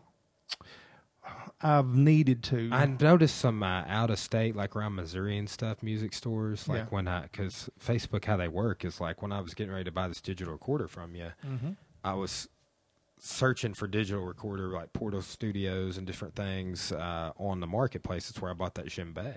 Yeah. and um, I started noticing that Facebook was targeting me with actual businesses that were in the marketplace that were not that were more than 30 miles out or whatever that had it was like hey suggested you might like this from Right. these people they'll ship it to you or whatever but I didn't know like we don't do any like really ads or anything on the marketplace but I know some people do I've noticed it's become a thing even with like Amazon stores and stuff everybody's found a what a big community Facebook Marketplace is. Yeah, it's the next evolution. I think that's going to kind of, you know, Amazon made Walmart worry. I think Facebook Marketplace is going to make Amazon worry um, because it does take things back to a local level. I, I I love it. I'm Yeah. probably about to buy a pair of bongos off Yeah, from the same person I bought the champagne from. So- well, and you know that's also um, we're wrapping up. So uh, well, hey man, as long I, I'm just trying to be, uh, I try to be sensitive to people's time. I'm I'm done Sunday. I'm done to sit here and do this forever. As long as you're not trying to get home for, I'm not trying to take away from anybody's family time or right. or anything. But obviously, All my your- wife is at the grocery store, so we're good. All you're taking away from today is me raking up sweet gum balls. Oh hey, Yeah, and I'm gonna probably get it when I get did home. you see my dirt project going on out Yeah. here? Yeah. So Is that going to be a circle? We are going to do that, um, and I just got to plant a lot of grass seed, and I need to get out there again with a rake. So I got to go get the seed and the spreader probably after we wrap it up. So uh, I just today is getting caught up around the house, and this past week is getting caught up after being on delay from Cora's fight, and um, then I got you know we're out of town, got promoted to black belt yesterday, so we're out all day, and it's Yeah. just been uh, weekends fly by, and today is just like I did a couple. I said think the last three days would be my fourth podcast I've done. Then we did a clip uh, with Hausnick on gun control, so that's five spots. And I'm probably gonna do a, that Goliath review maybe this evening. Okay. Keep putting off grading my test. Right there. yeah. This pile this high underneath the bag. Yeah. Yeah. Well, uh, man. Um, well, thanks for coming on. Uh, Absolutely. Anytime you have anything you want to talk about, you got a show review, good movie, went to a concert, let me know. I'd love to have you back on if, Well, if you're as you're willing to. Going to do that panel on Marvel movies. Ooh, Count me in. okay, let's do that. I've been I've been throwing that out there because I I'm trying to find somebody to do it with. Yeah. I a I haven't seen all the Marvel movies. I haven't seen the last two Thors, Mm. and I haven't seen either one of Guardians of the Galaxy. What? I know, dude. I know. Um, but I mean, everything else I've seen. Yeah. Uh, and I did not, um, obviously, well, Infinity War's not out. Right. But um, I don't think anything between that and what I mentioned. Well, man, I didn't watch all of Age of Ultron either. Okay. I, I just, I don't know why I didn't get into it very much. Uh, which I thought it was better than Iron Man 2, but I didn't like Iron Man 2. Okay. We'll have to just do it a movie at a time. Yeah. So, or maybe maybe uh, that would be better to approach like, let's sit down and talk about all three Iron Men, or or to go in order.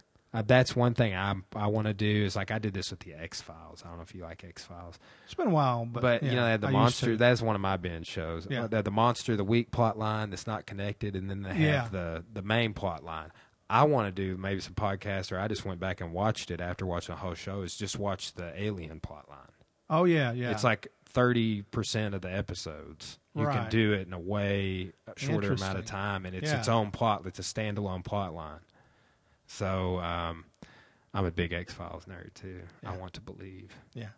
At the hey, uh, you know, I was again a day one person on that. I mean, I watched when they first come out. It was groundbreaking. Nothing you couldn't watch television like it. These days, I mean, everybody's emulated it. So Yeah. Well, hey, be brainstorming on how you think we should do that because I'm open to doing it a movie at a time, which would take a while. How many Marvel movies are there now in that universe that are Uh, all connected? Thirty. That's what I was I- thinking. you Thirty know, was exactly what I was I thinking. know I that want to. they they've done them in phases, and we're on getting towards the end of phase three. Ant Man two is coming out. Yeah, and there's usually maybe ten per phase. I mean, it's it's been ambitious. Yeah. No.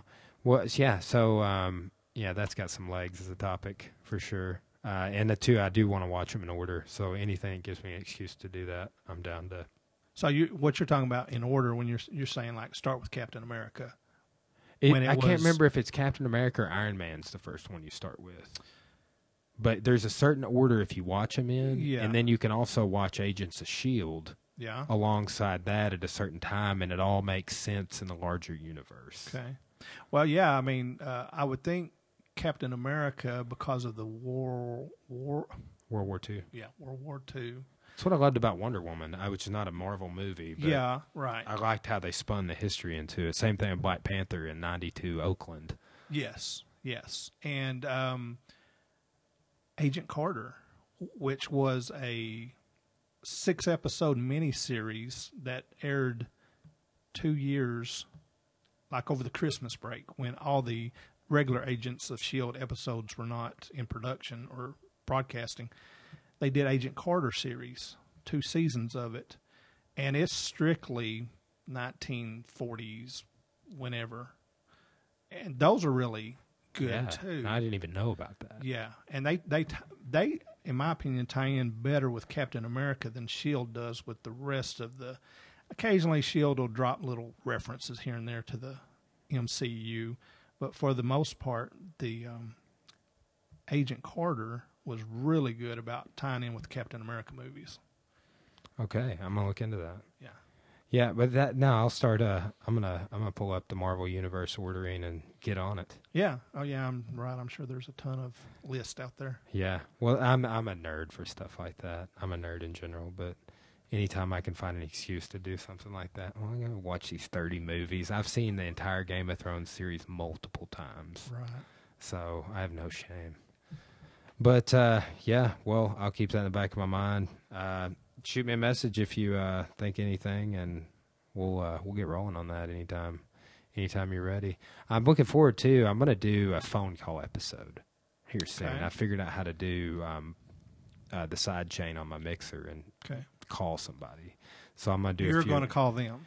I'm gonna call them, or Okay. they're gonna call me one or the other. But it'll Okay. it'll be just like it'll be an audio only episode, but I can call people in California or whoever. Awesome. So For for some reason, I thought when you said that that you were going to, hey, our number is blah blah blah. call. I could do that. Give us I- a I call. Really, Let us know what your question is. I was a I was a DJ at one time. And Really? I would not recommend doing that. You would be surprised at some of the phone calls and stuff that goes out over the air. Of course, back then, you know, you had to worry about FCC stuff. Yeah, you know, yeah, yeah. podcasts you don't really care so much, but especially on the audio. Like uh, you, YouTube is getting more strict. Like I arrived late to YouTube for this, I Mhm. think, but I do still think, and uh, they said this on my Adam Carolla masterclass, is that this is the beginning. oh yeah, I thought I was getting here late, and then they said they're like this. This is the beginning, and they- they're really saying it's the beginning for audio, but they're saying it's still the beginning for video too, in terms of people that are popping up like this, and within their first year are doing multiple camera angles, and, hmm and, and people that go from audio to video and start doing both. yeah. I mean, as long as you, you know, your thing here is that, especially when you continue talking about the local stuff, if nothing else, you'll have a, a local audience. But with your MMA, um, you know, that's going to be a national thing, maybe a world thing. So, Could be. Yeah. You know, the girl Cora's warming up with before a fight has got a fight coming up in the UFC in Chile. Mm. So her name's Andrea Lee, KGB Lee. and she's doing what with her now? um warm she warmed her up Oh, uh, so like before the fight um you know we hit some mitts and Yeah, yeah. wrap hands and stuff but um they're back there kind of doing these things these drills to kind of get cora sweating because like you want to like you you sweat when you train like five minutes in you're sweating and you want to simulate that in a fight you want to you don't want to be sweating when you get out there you don't want to start sweating after you get out so we try and warm people up for it helps prevent injury and other things too Sure. Yeah. I can see that. anyway. Well, all right, man. Well, let's go ahead and wrap it up. Uh, I'll talk to you next time we have you on, if not before, when I come and need something from the music store. You got Valley Piano, baby. Yeah, you know how to get hold of me. All right, man. Appreciate you. Thanks.